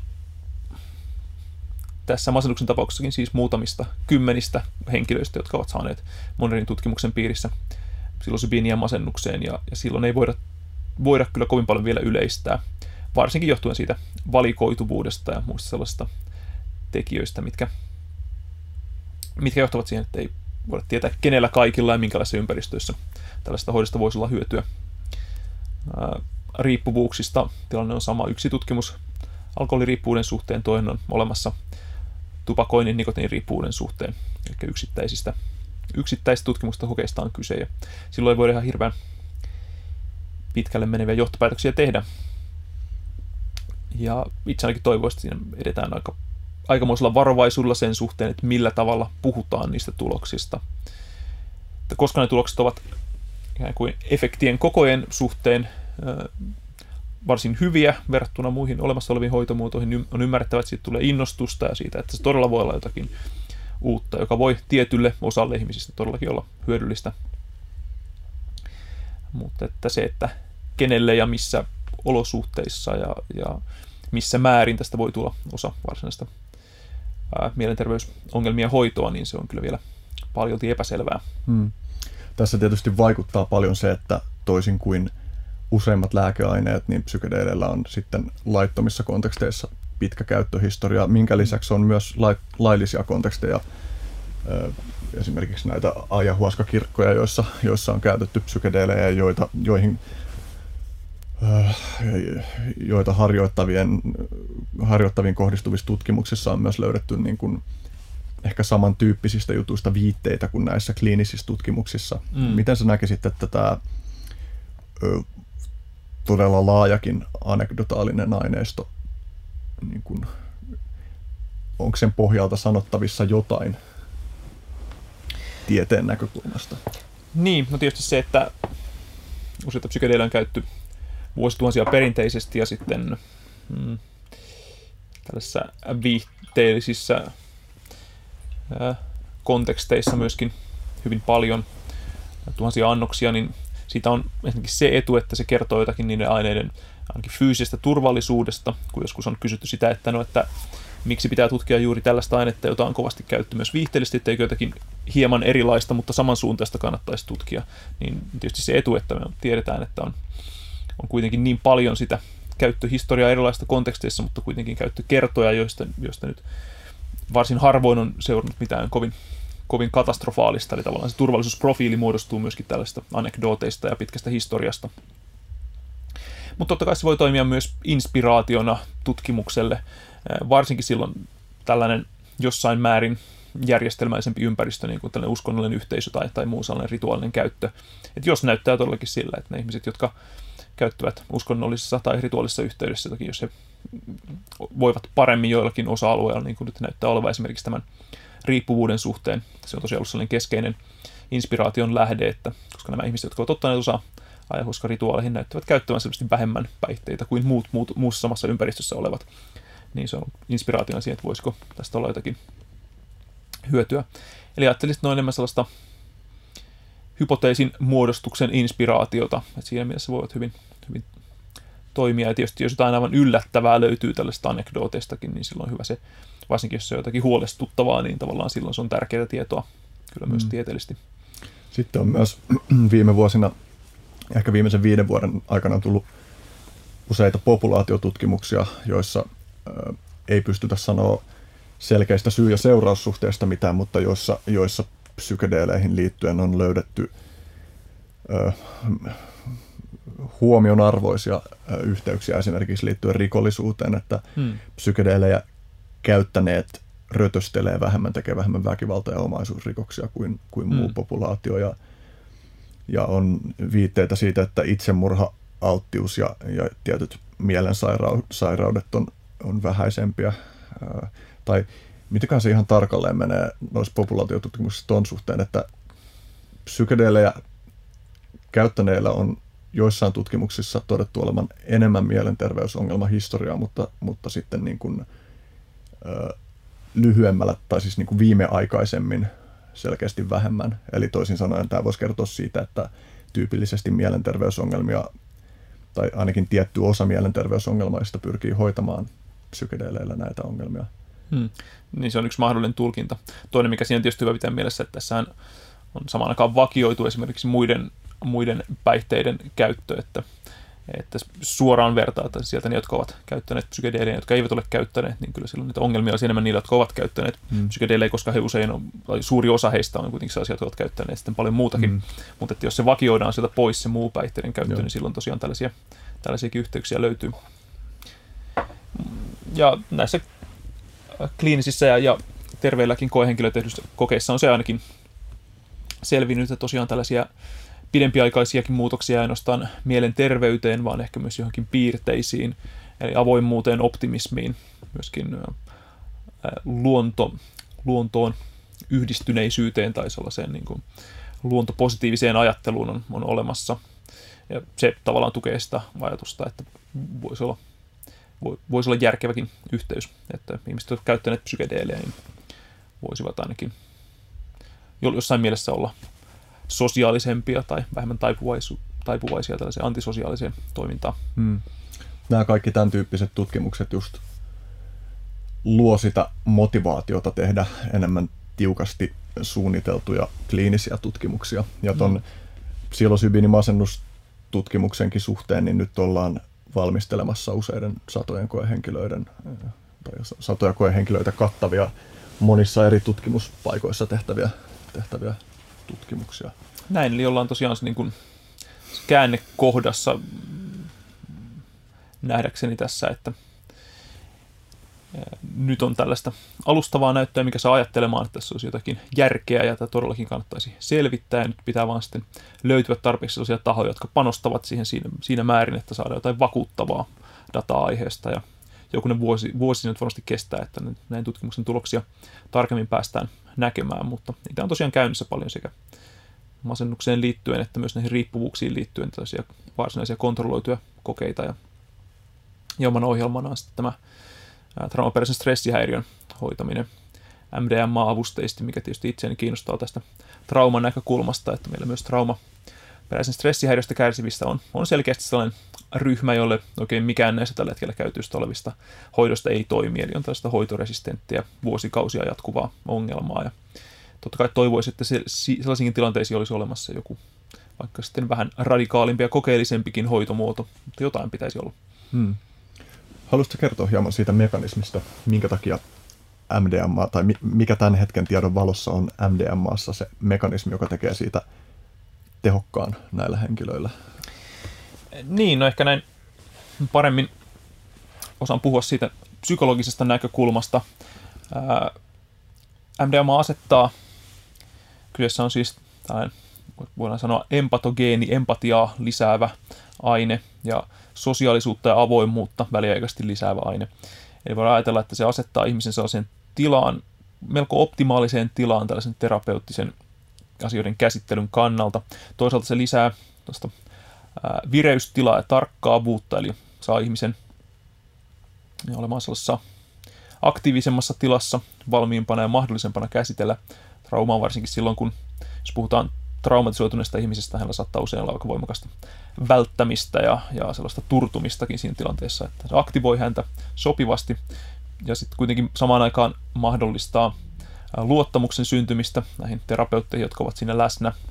Tuollakin ollaan avoimesti, voidaan olla avoimesti ja ainakin käydä läpi itse sitä, jossain tapauksessa myös puhua siitä, siitä itse tapahtuneesta. Ja ehkä se kolmas aspekti on se, että pystytään ää, lähestymään sitä asiaa ilman, että se herättää aivan kohtuutonta ahdistusta ja kohtuutonta emotionaalista reaktiota, eli se hillitsee, hillitsee tämän traumatisen muiston aiheuttamaa emotionaalista reaktiota. Usein näillä ihmisillä, joilla on todella on tällainen vaikea traumaperäinen stressihäiriö, joka ei mikään muu hoito auta, niin se yksi keskeinen syy on se, että he eivät vaan kykene, he kokevat, että se on niin mahdotonta ja aiheuttaa niin voimakkaan reaktion, että he eivät voi avata, avata tavallaan sitä traumaa ja oikeasti käsitellä sitä tai edes mielessä, ei välttämättä edes verbaalisti, mutta edes mielessään tavallaan käydä, käydä läpi sitä kohta kohdalta, mitä nyt itse asiassa tapahtuu ja järjestellä sitä paikoilleen, mikä on tavallaan tärkeä osa sitä altistusterapiankin ajatusta. Et jos nyt saadaan heidät sitten tällaiseen riittävän vireään, mutta kuitenkin tietysti mielessä rentoutuneeseen tilaan, jossa, jossa se traumaattinen muisto ei herätä liian kovaa reaktiota, niin he voivat sen vihdoinkin tavallaan käydä läpi ja käsitellä. Se on ehkä se keskeinen, MDMAn kohdalla se keskeinen ajatus, ajatus on se, että se luo sellaisen monesta eri suunnasta optimaalisen tilan tällaiselle terapeuttiselle käsittelylle. Niin se on ehkä se keskeinen sisältö siinä. MDMAhankin kyllä toki saattaa liittyä sen lisäksi myös tällaisia aha-elämyksiä tai, tai voimakkaita emotionaalisia kokemuksia ja anteeksiannon kokemuksia ja toisen ihmisen ymmärtämisen kokemuksia sen empatian lisääntymisen kautta. Eli ehkä myöskin jotakin, jos traumoista puhutaan, niin sitä tekijää kohtaan voidaan ehkä kokea jotakin empatiaa ja ymmärrystä ja anteeksiantoa tai sitten itseä kohtaan jostakin tilanteessa. Hmm. Ja tosiaan näissä tämänhetkisissä tutkimuksissa, jotka on jo kattanut useita satoja ihmisiä, ja nyt ollaan just aloittamassa kolmannen faasin tutkimuksia, jonka mikäli aiempien vaiheiden tulokset toisintuu myös näissä, niin, niin siinä vaiheessa saattaa olla, että MDMAsta tulee tällainen ihan laillisesti hyödynnettävissä myös tutkimusolosuhteiden ulkopuolella hyödynnettävissä oleva ikään kuin terapiatyön apuväline. Niin se saattaa olla ensimmäinen näistä, se on tietysti vähän raivattu kysymys, puhutaanko MDMAsta psykedeellinä, mutta ensimmäinen kuitenkin näistä, näistä tämän tyyppisistä ää, lääkkeistä, joka nyt voisi ennustaa tulevan markkinoille. Hmm. Ja tosiaan näistä tämänhetkisissä tutkimuksissa niin ne hoidettavat ihmiset on ollut, varmasti suuri osa on ollut sotaveteraaneja, sitten on ollut palomiehiä, poliiseja ja jonkin verran kanssa seksuaalisen väkivallan uhreja. Mm. Joo, ja se on vai, vielä tosi avoin kysymys, että mihin kaikkeen se sopii, minkä, minkälaisiin tilanteisiin. Useimmitenhan nämä tosiaan muiden ihmisten aiheuttamat traumat ovat, ovat pahimpia, tai niillä on pitkäkestoisimmat, vaikeimmat vaikutukset, ja siinä mielessä, jos nyt tähänkin auttavat, niin ehkä sitten vielä paremmin muihinkin. Mutta siinä voi olla myös se, tosiaan se empatian ja ymmärryksen elementti, että sen takia ehkä juuri sen tyyppisiin voisivat toimia paremmin. Se on ihan vielä avointa. Sittenhän tällä hetkellä on lisäksi käynnissä myös PTSD-pariterapia, jossa pariskunnasta kumpikin osapuoli saa mm.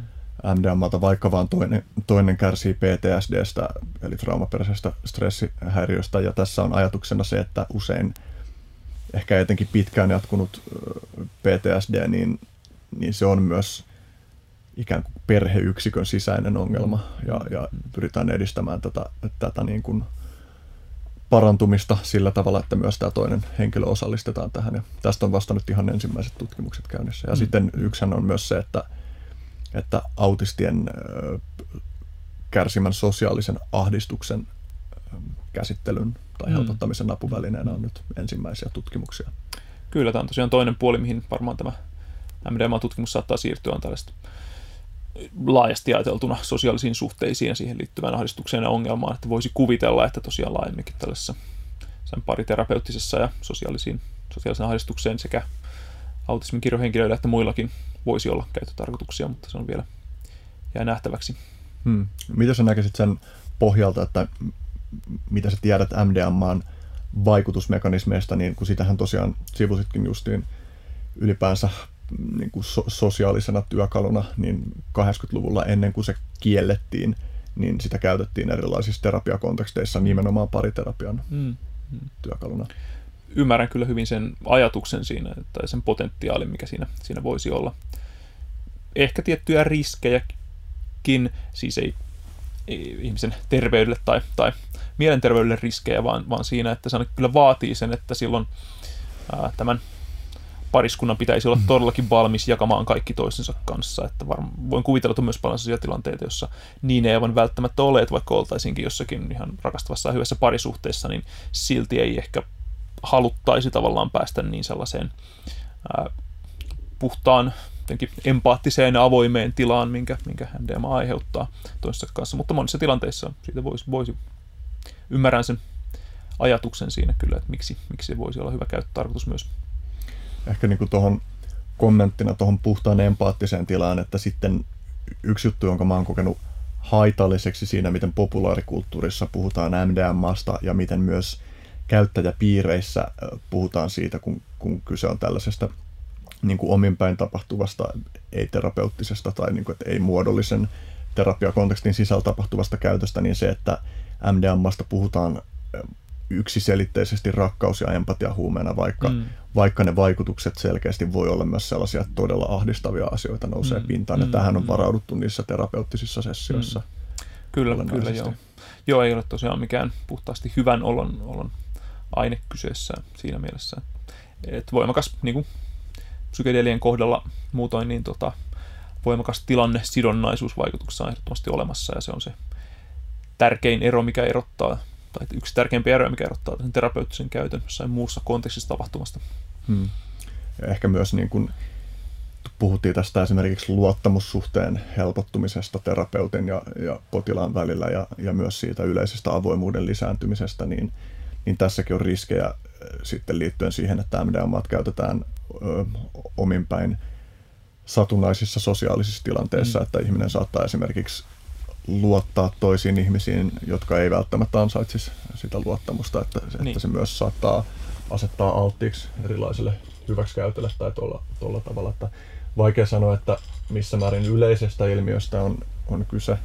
Ja varmasti joissain tapauksissa ihmiset kokee myös, että se, että se jotenkin epäluuloisuuden laskeminen voi olla, voi olla hyväkin juttu, mutta että tämä on mm. sellaisia riskejä, joista olisi tavallaan syytä olla tietoisuutta enemmän. Mm.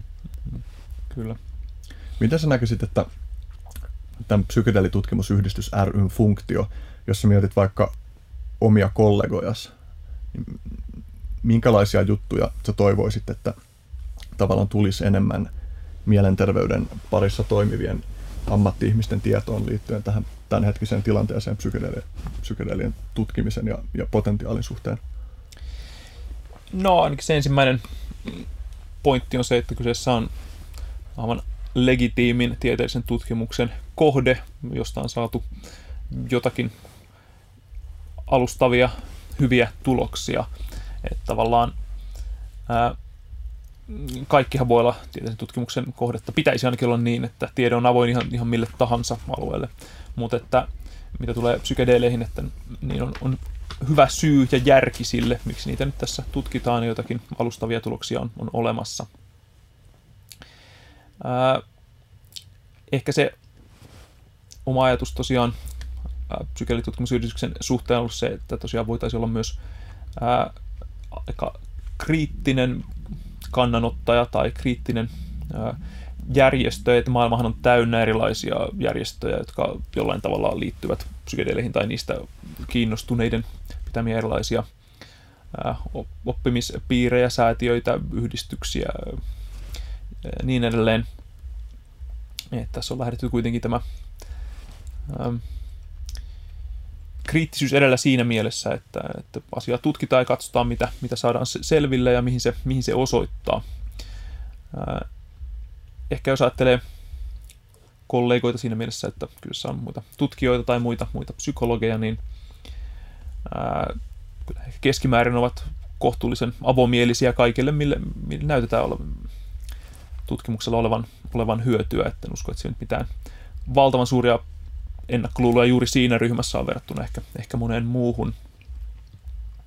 Ehkä tällainen, tällaisen yhdistyksen olemassaolo ja tästä julkisuudessa puhuminen voi rohkaista myös tosiaan siihen, ettei ei ajatella, että tähän liittyisi niin suurta stigmaa tai, tai tabuluonnetta. Et tuntuu, että se on enemmän sellainen uskomus siitä, että jos itse mainitsenkin tämän asian tai puhun tästä asiasta, niin minuun liitetään jotain stigmaa, mutta en mm. ollenkaan itse kokenut, että sellaista hirveästi loppujen lopuksi enää tässä ei nyt olisi. Mm. Kyllä me ollaan sillä tavalla yhteiskuntana ja toivoisin, että myös psykologia tieteen alana on, siinä mielessä siinä määrin aikuinen ja avoin, että pystyy puhumaan tällaistakin teemoista. Hmm. Mutta kuitenkin niin, monella tapaa olleet psykologin historiassa läsnä ja, ja kysymykset tietoisuudesta ja tajunnan tiloista ja niiden hy- tavallaan outojen kokemusten hyödyistä ja haitoista ja muusta. Kyllä ne ovat ihan psykologian ydintä ja valtavirtaa monessa mielessä. En siinä mielessä näe mitenkään kummallisina tai erikoisina muuta kuin tämän tosiaan historiallisen painolastin ehkä mm. kannalta. Miten, jos puhutaan hitusen psykedeleihin liittyvistä riskeistä, mitkä on susta keskeisiä riskejä, joita on syytä ottaa huomioon? No, jos nyt puhutaan siitä tällaista käytöstä, mikä ei tapahdu tällaisessa tieteellisessä tutkimuskontekstissa tai terapiakontekstissa, niin siinä tietysti on selkeitä riskejä se, että ei saa sitä, mitä luulee saavansa. Se on tietysti se keskeinen riski ja myös ero, ero tähän tieteelliseen tutkimukseen, että ollaan varmoja tällaisessa tutkimusterapiakontekstissa, että todellakin kyseessä on psilosybiinia, sitä on tässä 25 milligrammaa ja sillä selvä. Tilanne on aivan eri silloin, jos ollaan erilaisessa kontekstissa. Samoin se ympäristö, koska tosiaan kyseessä on niin tilanne sidonnainen ympäristösidonnainen vaikutus, niin ympäristö tuo monenlaisia riskejä. Mutta jos puhutaan tästä tiete, tieteellistä ympäristö, tutkimusympäristöstä, terapeuttisesta ympäristöstä, siinä ne fyysiset riskit ovat hyvin vähäisiä, juurikaan sellaista ei ole, ei ole esitetty. Psyykkiset riskit näissä tutkimuksissa, joissa on otettu hyvin rajattu otos, jota on monella tapaa karsittu pois kaikkialla. Hiemankin ajateltaisiin, että voisi olla jotakin korostunutta riskiä. Ei ole nähty juurikaan mitään merkittäviä psyykkisiäkään riskejä. Siinä vaiheessa, jos tämä hoito tulee laajemmin saataville tai isommille määrille ihmisiä, niin silloin voidaan, varmasti tulee sellaisia tapauksia, että on jotakin ihmisiä, joille se ei sovi tai aiheuttaa jonkun, jonkun voimakkaan reaktion, pidempiaikaisen negatiivisen psyykkisen reaktion tai, tai muuta sellaista toivottavasti mahdollisimman harvoin, mutta että se pitää tietysti ymmärtää.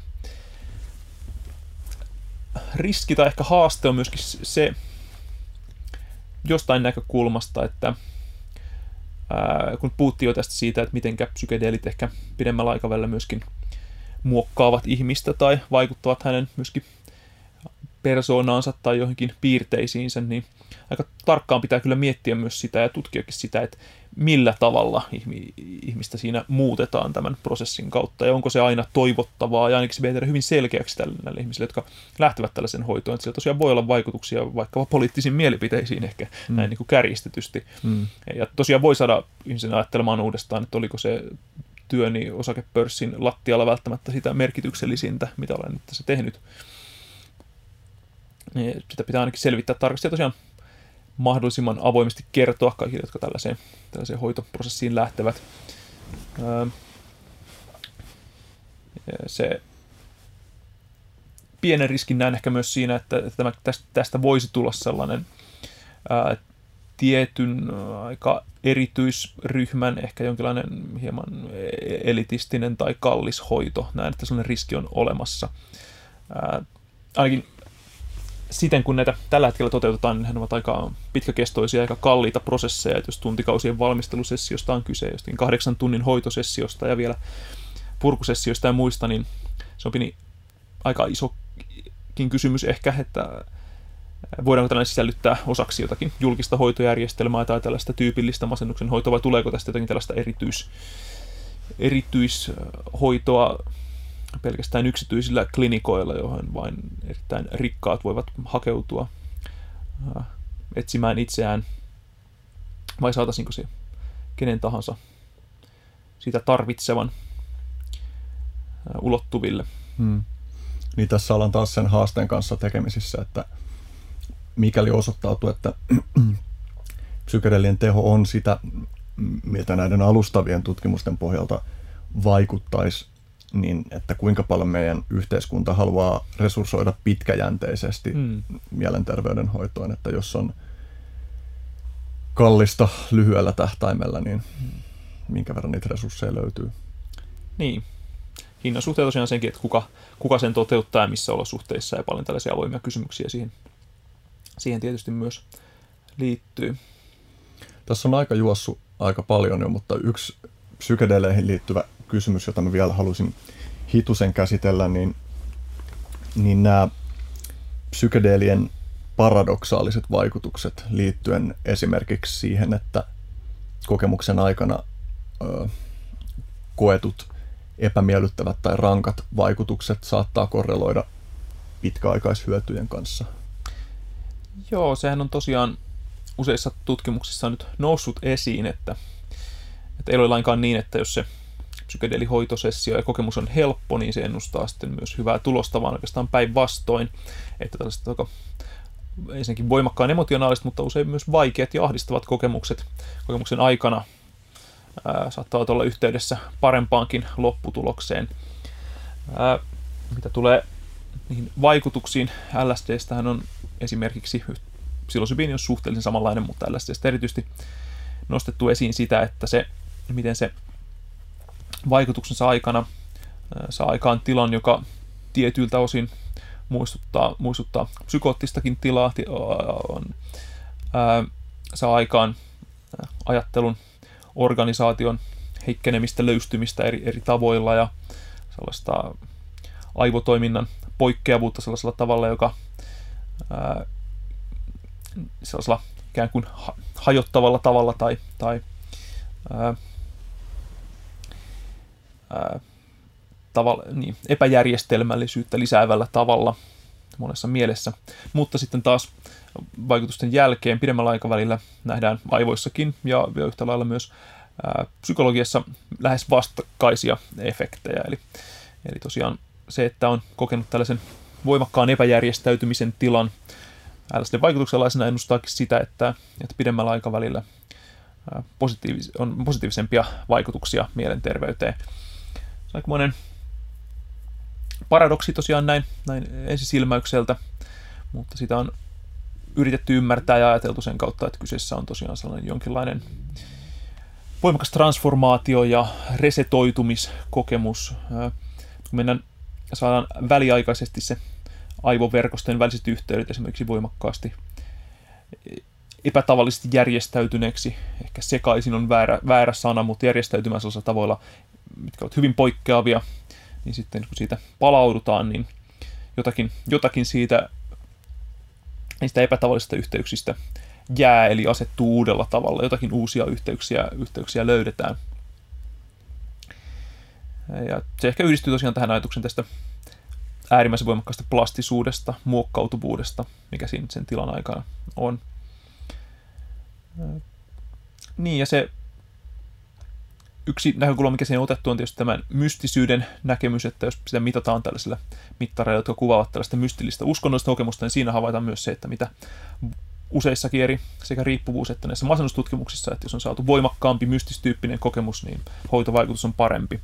Se voidaan sitten pohtia, että onko tosiaan kyse enemmän siitä psykologisesta transformaatiokokemuksesta, katarsiskokemuksesta, vai sitten, tai ehkä molemmista, mutta kumpi on parempi tapa käsitellä sitä, tämä psykologinen ymmärrys tällä tasolla, vai sitten se tosiaan aivoverkoston tai, tai välittäjän järjestelmän kautta välittyvä voimakas plastisuuden tila, emotionaalisen labiiliuden ja plastisuuden tila. Saman asian kaksi eri puolta todennäköisesti. Ja tässä ehkä on myös syytä tuoda, syytä tuoda esiin se, että, että ihan hiljattain on myös selkeästi nostettu esiin, kun on näiltä koehenkilöiltä kysytty, että mitkä on niitä keskeisiä tekijöitä siinä terapeuttisessa vaikutuksessa heidän kokemuksessaan, niin puhut mystisestä kokemuksesta, niin se ei ehkä aukea ihmisille, että mistä siinä on kyse, mutta että keskeinen juttu siinä on siis kytkeytyneisyyden, niin kuin mm. y- y- yhteyden kokeminen mm. sekä ihmisen eri, niin kuin yksilön eri puolten välisen yhteyden, että ristiriidat saattaa näyttäytyä jotenkin enemmän, mitä sitä nyt voi sanoa, niin kuin, siltä ainakin niin. Niin, niin. Ja, ja sitten myös mm. niin kuin yksilön ja muiden yksilöiden tai, tai ihmislajin ja muun luonnon väliset mm. yhteydet mm. näyttäytyy jotenkin syvempinä tai eri valossa kuin normaalisti, ja, ja tämä on keskeinen juttu siinä, ja kun puhutaan mystisistä kokemuksista, niin se yksi keskeinen, keskeinen toistuva asia niissä määritelmällisesti jo on se yhteyden kokeminen. Niin, kyllä tuolla kun tutkitaan maailmanlaajuisesti eri uskonnoissa kulttuurissa esiintyviä uskonnollisuuden mystisyyden kokemuksia, niin nimenomaan se jotenkin yhteys siinä on, se ykseys ja yhteyselementit ovat keskeisiä sellaisia psykedeelitkin näyttävät saavan ihmisissä aikaan, ja se on todellakin keskeinen.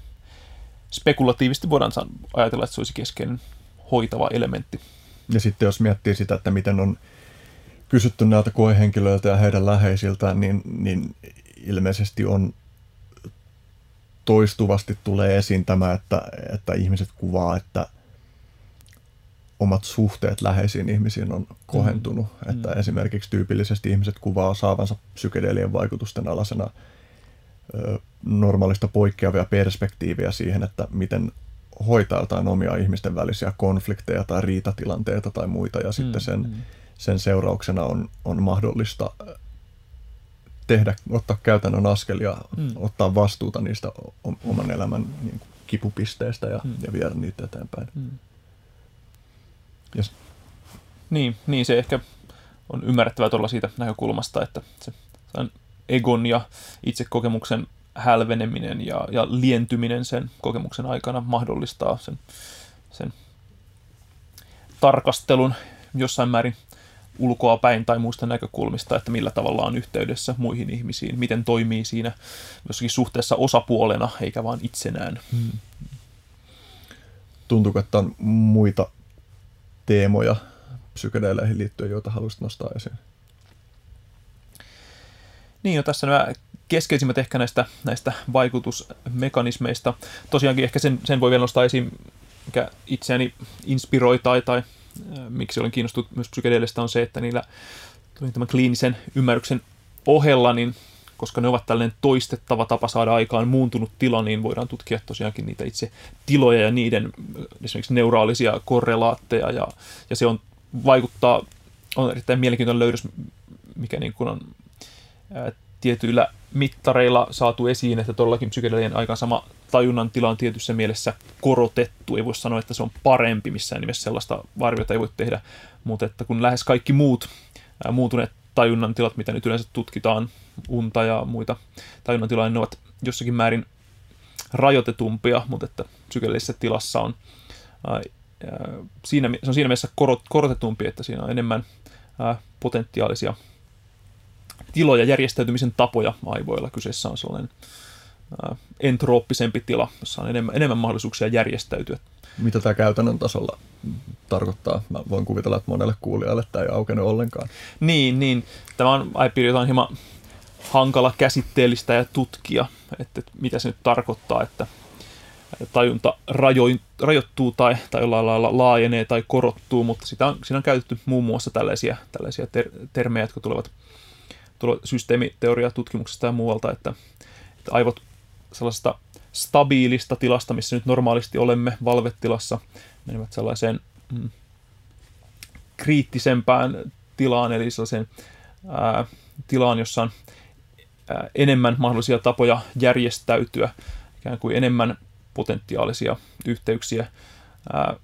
Ja siinä käytetty tätä entropian käsitettä siksi, että se on sellainen hajaantuneempi tila siksi, että kun meillä normaalisti on jossain määrin jakautuneita ja erillisiä aivoverkostoja, tiettyjä alueita, jotka kommunikoivat keskenään ja enimmäkseen vain keskenään, niin psykedeellisessä tilassa näiden verkostojen sisäinen eheys ja myöskin tiettyjen alueiden, alueella olevien ää, aivoalueiden tai neuronien välinen ää, kommunikaatio vähenee, mutta toisaalta sitten taas eri verkostojen, eri osien välinen kommunikaatio lisääntyy tavallaan se. Siinä mielessä se aivojen toiminta on monipuolisempaa, jos sellaista nimitystä voi käyttää, kun taas tällaisessa rajoitetussa tajunnan tilassa se on rajoitetumpaa kuin tavallisesti. Mutta tosiaan syytä on korostaa sitä, että ei voi mitenkään sanoa, että se olisi parempi tajunnan tila, eikä ihminen tietenkään voisi jatkuvasti elää sellaisessa tajunnan tilassa. Siinä, tavassa, siinä mielessä se ei ole mitenkään tavoiteltava, et, koska se ei ole välttämättä kovin toiminnallisesti hyödyllinen näin, näin tavallisessa elämässä. Eli nimenomaan kontekstista riippuen, ja tästä mm. palataan taas siihen, että, että ylipäänsä erilaiset olemisen moodit tai tie, tietoisuuden tilat voi olla erilaisissa konteksteissa mm. hyödyllisiä. Joku runollinen inspiraation tila ei välttämättä ole käytännöllinen, jos pitää mm. käydä kaupassa ja ostaa niin. Juuri näin. ruokatarvikkeita mm. ja tuolla tavalla. Mm. Voitko sanoa, että, että tietyllä tavalla kokemustasolla tuossa sun äsken kuvaamassa ilmiössä on, on kyse ikään kuin ö, esimerkiksi mahdollisten tulkintojen, ö, niin kuin, että on, näyttäytyy enemmän tulkintamahdollisuuksia tilanteessa, tai mm, esimerkiksi mm. Jotenkin mahdollisuusavaruus on laajempi. Että... Kyllä, sekä, sekä aivan konkreettisesti ikään kuin se aivojen tasolla mahdollisuusavaruus on, on laajempi, mutta tosiaan myös tulkintojen tasolla. Ja, ja tavallaan se kuvaus, mitä usein psykeellistä annetaan, että näki asiat sellaisenaan tai asian jonkinlaisen primordiaalisen luonteen. Tulee ymmärrettäväksi sitä kautta, että kun se ää, tosiaan se narratiivisen itsen tai, tai egon ää, osuus, vaikutus siihen ää, aistikokemuksiin muiden muassa vähenee, niin tietysti mielessä, siinä on siinä mielessä järkeä. Me koskaan pääse tietysti ulkoisen maailman esineisiin sellaisenaan, mutta ne ehkä vähemmän tai eri tavalla filtteröityvät niiden tavallisten tarinoiden ja, ja merkitysjärjestelmien kautta, tai ainakin niin, että saamme useita erilaisia mahdollisia tapoja tosiaan tulkita ja havainnoida ympäristöä ja samalla myös omia ajatuksia. Ja usein kuvauksissa näistä kokemuksista, vaikutuksista, esimerkiksi justiin siellä Lontoon Imperial Collegein, joka on tehnyt näitä psilosybiini, psilosybiinitutkimuksia, niin, niin kuvataan sitä, että, että näkee maailman uusin silmin ikään kuin mm. lapsen lailla. Mm. Eli, eli se vaikuttaa selkeältä, että siihen liittyy semmoinen, että meidän totunnaiset merkitykset ei välttämättä kytkeydy niihin asioihin, joita me havaitaan ja koetaan, vaan ne näyttäytyy ikään kuin niistä irroitettuna. Niin, niin. Tosiaan mikään tila ei voi sanoa, että olemme ikään kuin puhtaan kokemuksen tilassa. Se olisi liiottelua, mutta todellakin se, että ne kun niin suuri osa kaikista siistä sekä aistikokemuksista, mutta myös sitten ajatuksista ja muista, niin suuri osa siitä rakentuu niiden merkitysten ja skeemojen järjestelmien kautta, mikä meillä on jo olemassa, niin kun ne löystyvät tavallaan tai, tai antavat enemmän liikkumatilaa, niin silloin se kokemus on hyvin, hyvin erilainen. Ja tämä vertaus siihen lapsenomaiseen havainnointiin on, on oikein osuva siinä mielessä kuin ensimmäistä kertaa ilman, että on niin suurta massaa sitä aiempaa kokemusta, joka värittää sitä kokemusta. Hmm. Minkälaisia haasteita sä näet psykedelitutkimuksen lähi- tai, tai pidemmässäkin tulevaisuudessa? Lähitulevaisuuden haaste on se rahoitus ja se, että kuka tätä tekee ja missä tekee ja kuinka nopeasti, että tässä voi kestää todella kauan, että päästään sellaisiin tilanteisiin, että ne tulisi mitenkään aktiivisessa hoitokäytössä esimerkiksi, riippuen siitä, että löytyykö niitä rahoittavia tahoja ja, ja, ja tutkimusta tekeviä tahoja. No toki toinen haaste on, mahdollinen haaste on se, että selviää, että nämä ainakin nämä kliiniset edut rajoittuvat johonkin aika spesifeihin tilanteisiin, ne eivät ehkä laajene ihan kaikille, se on ihan mahdollista, jos niin käy, niin se pitää tietysti hyväksyä, että, että näinkin saattaa olla monessa tilanteessa. Otan ainakin ne keskeiset haasteet. Vaikea kuvitella tähän kuin voimakasta kulttuurispoliittista vastareaktiota tulisi samaan tapaan kuin, kuin mitä silloin vuosikymmeniä sitten. Ei sekä mahdotonta kuitenkaan ole. Tietysti vaikea ennustaa poliittistakin kehitystä, että voitaisiinko jotenkin poliittisesti tai kulttuurisesti psykedeelien uusi tulo tieteeseen ja, ja hoitoon nähdä uhkana. Mm. Ehkä tosiaan se näkökulma siihen on olemassa, että jos, jos se ihmistä muokkaa tällaisen avoimempaan, optimistisempaan ja, ja jossain mielessä liberaalimpaan suuntaan, niin voiko se jonkun jostakin näkökulmasta näyttäytyy myös uhkaavana. Mm. Ja tuostakin on kuitenkin tavallaan vielä aika rajatusti tutkimusnäyttöä, mm. että sitten kuitenkin äh, muuten kuin tutkimuskonteksteissa, niin, niin läpi poliittisen kentän ihmiset mm. ilmaisee, ilmaisee niin kuin kokeneensa psykedeelien vaikutuksia positiivisiksi. Kyllä, kyllä, ja vähintäänkin siis tällaisella vasemmista oikeistojaolla ja tällä mm. tavalla ehkä se tosiaan, mihin sitä voi spekulatiivisesti voisi ajatella, että ketä se voisi juotaan, jos on voimakkaan konservatiiviset ar- arvot jostakin tietystä asiasta, joka ei lainkaan sovi tällaiseen, mm. tällaiseen ajatteluun. Mutta että, niin. niin sekin riippuu tosi paljon siitä, että minkälaisia tulkintoja tehdään Mm, mm. niistä vaikutuksista. Mm. Ö, miten sä näet, että optimaalitilanteessa minkälaisen paikan psykedeelit voisi esimerkiksi nyt spesifisesti mielenterveyshoidon kentällä löytää? Niin, mä ajattelisin, että ne olisi sellaisia terapeuttisia interventioita, joita tarjotaan ää, silloin, kun tullaan siihen tulokseen, että, että, tarvit, että, että, on sellainen, että tilanne on sellainen, että nyt tarvitaan jotain ää, voimakasta muutosta. Mä en, en näe, että ne olisi missään, missään tilanteessa niin kuin se, mitä ensimmäisenä tarjotaan ihmisille, jolla on masen, masennusoireita tai, tai riippuvuus tai muuta sellaista. Mutta että silloin, kun on tosiaan käyty läpi sellainen se prosessi, että mitä tässä nyt voitaisiin hyvin käytännöllisesti tehdä ja miten voitaisiin tällaisella terapeuttisen keinoin tehdä. Siinä vaiheessa, jos tullaan siihen tulokseen, että nyt ei oikein, oikein näytä toimivan, että, että joku tuollainen jumiutuneessa tilassa jotain, jotain muuta tarvittaisiin, niin silloin se olisi, olisi saatavilla tällaisena interventiona, jota nyt ehkä on näin käytännössä voi ajatella, että se olisi sitten sellaista erikoissairaanhoitoa, johon nyt en tiedä, on, pitääkö olla välttämättä juuri siihen erikoistunut terapeutti, joka sitä toteuttaa, mutta kuitenkin ihminen, jolla on aika vahva sellainen terapeuttinen kokemus ja ote. Ote ja sitten se toteutuisi jossakin erikoissairaanhoidon ehkä siihen erikoistuneessa yksikössä. Et siinä mielessä että se voisi ottaa samanlaisen roolin, vaikka kyse on hyvin erilaista hoidoista, mutta samanlaisen roolin kuin meillä tällä hetkellä on sähköhoito tai, tai ketamiinihoito masennukseen, tällaiset ää, ei nyt ensilinjan hoidot, mutta sellaiset, että voidaan, voidaan käyttää tarvittaessa. Niin, ehkä se on se paikka, minkä psykedelit voisivat mielenterveysongelmien hoidossa ottaa.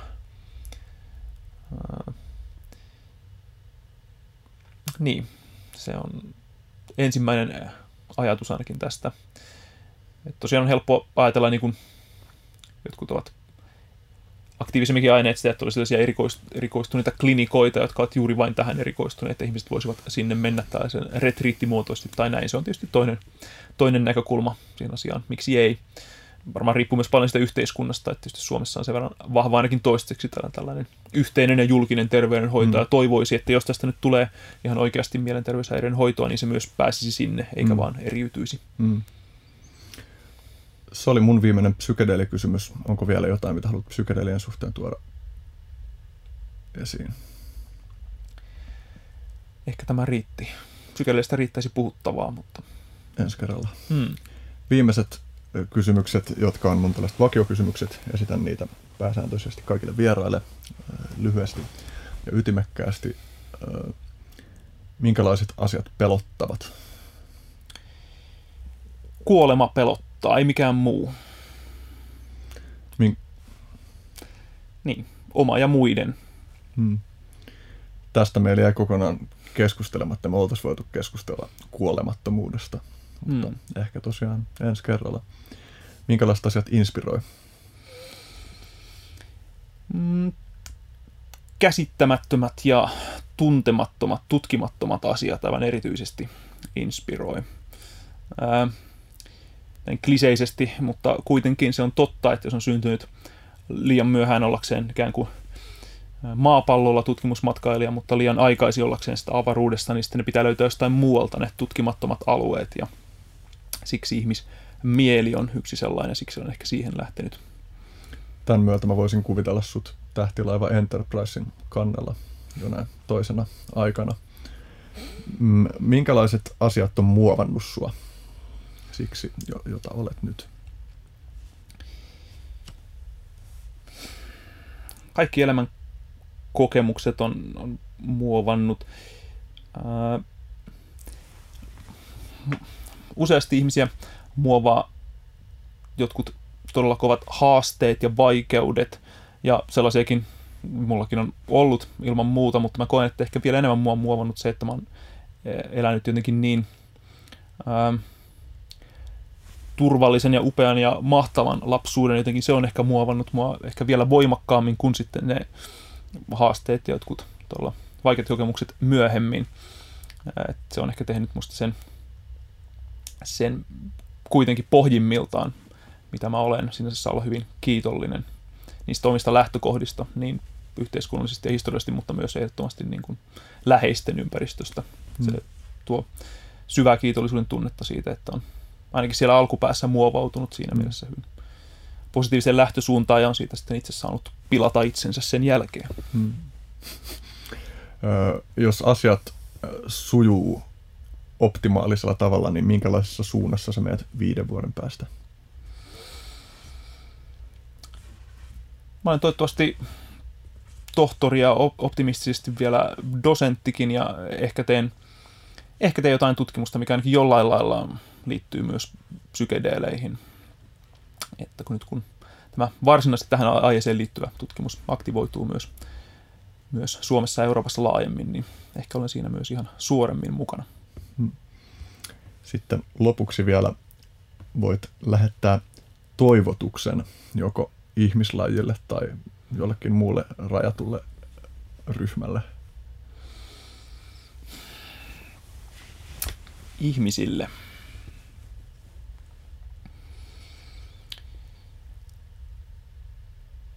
Älkää ottako kaikkea niin vakavasti ja henkilökohtaisesti. Suhtautukaa useimpiin asioihin lempeästi, suopeasti ja kevyellä huvittuneisuudella. Mutta muistakaa myös se, että joistain asioista voi puhua tosissaan, ei ainoastaan vitsillä tai kyynisesti tai sarkastisesti. Hienoa. Kiitos. Kiitos.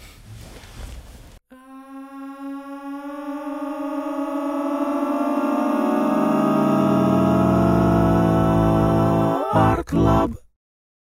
Ihmisiä, siis eläimiä. Ihmisiä, siis eläimiä.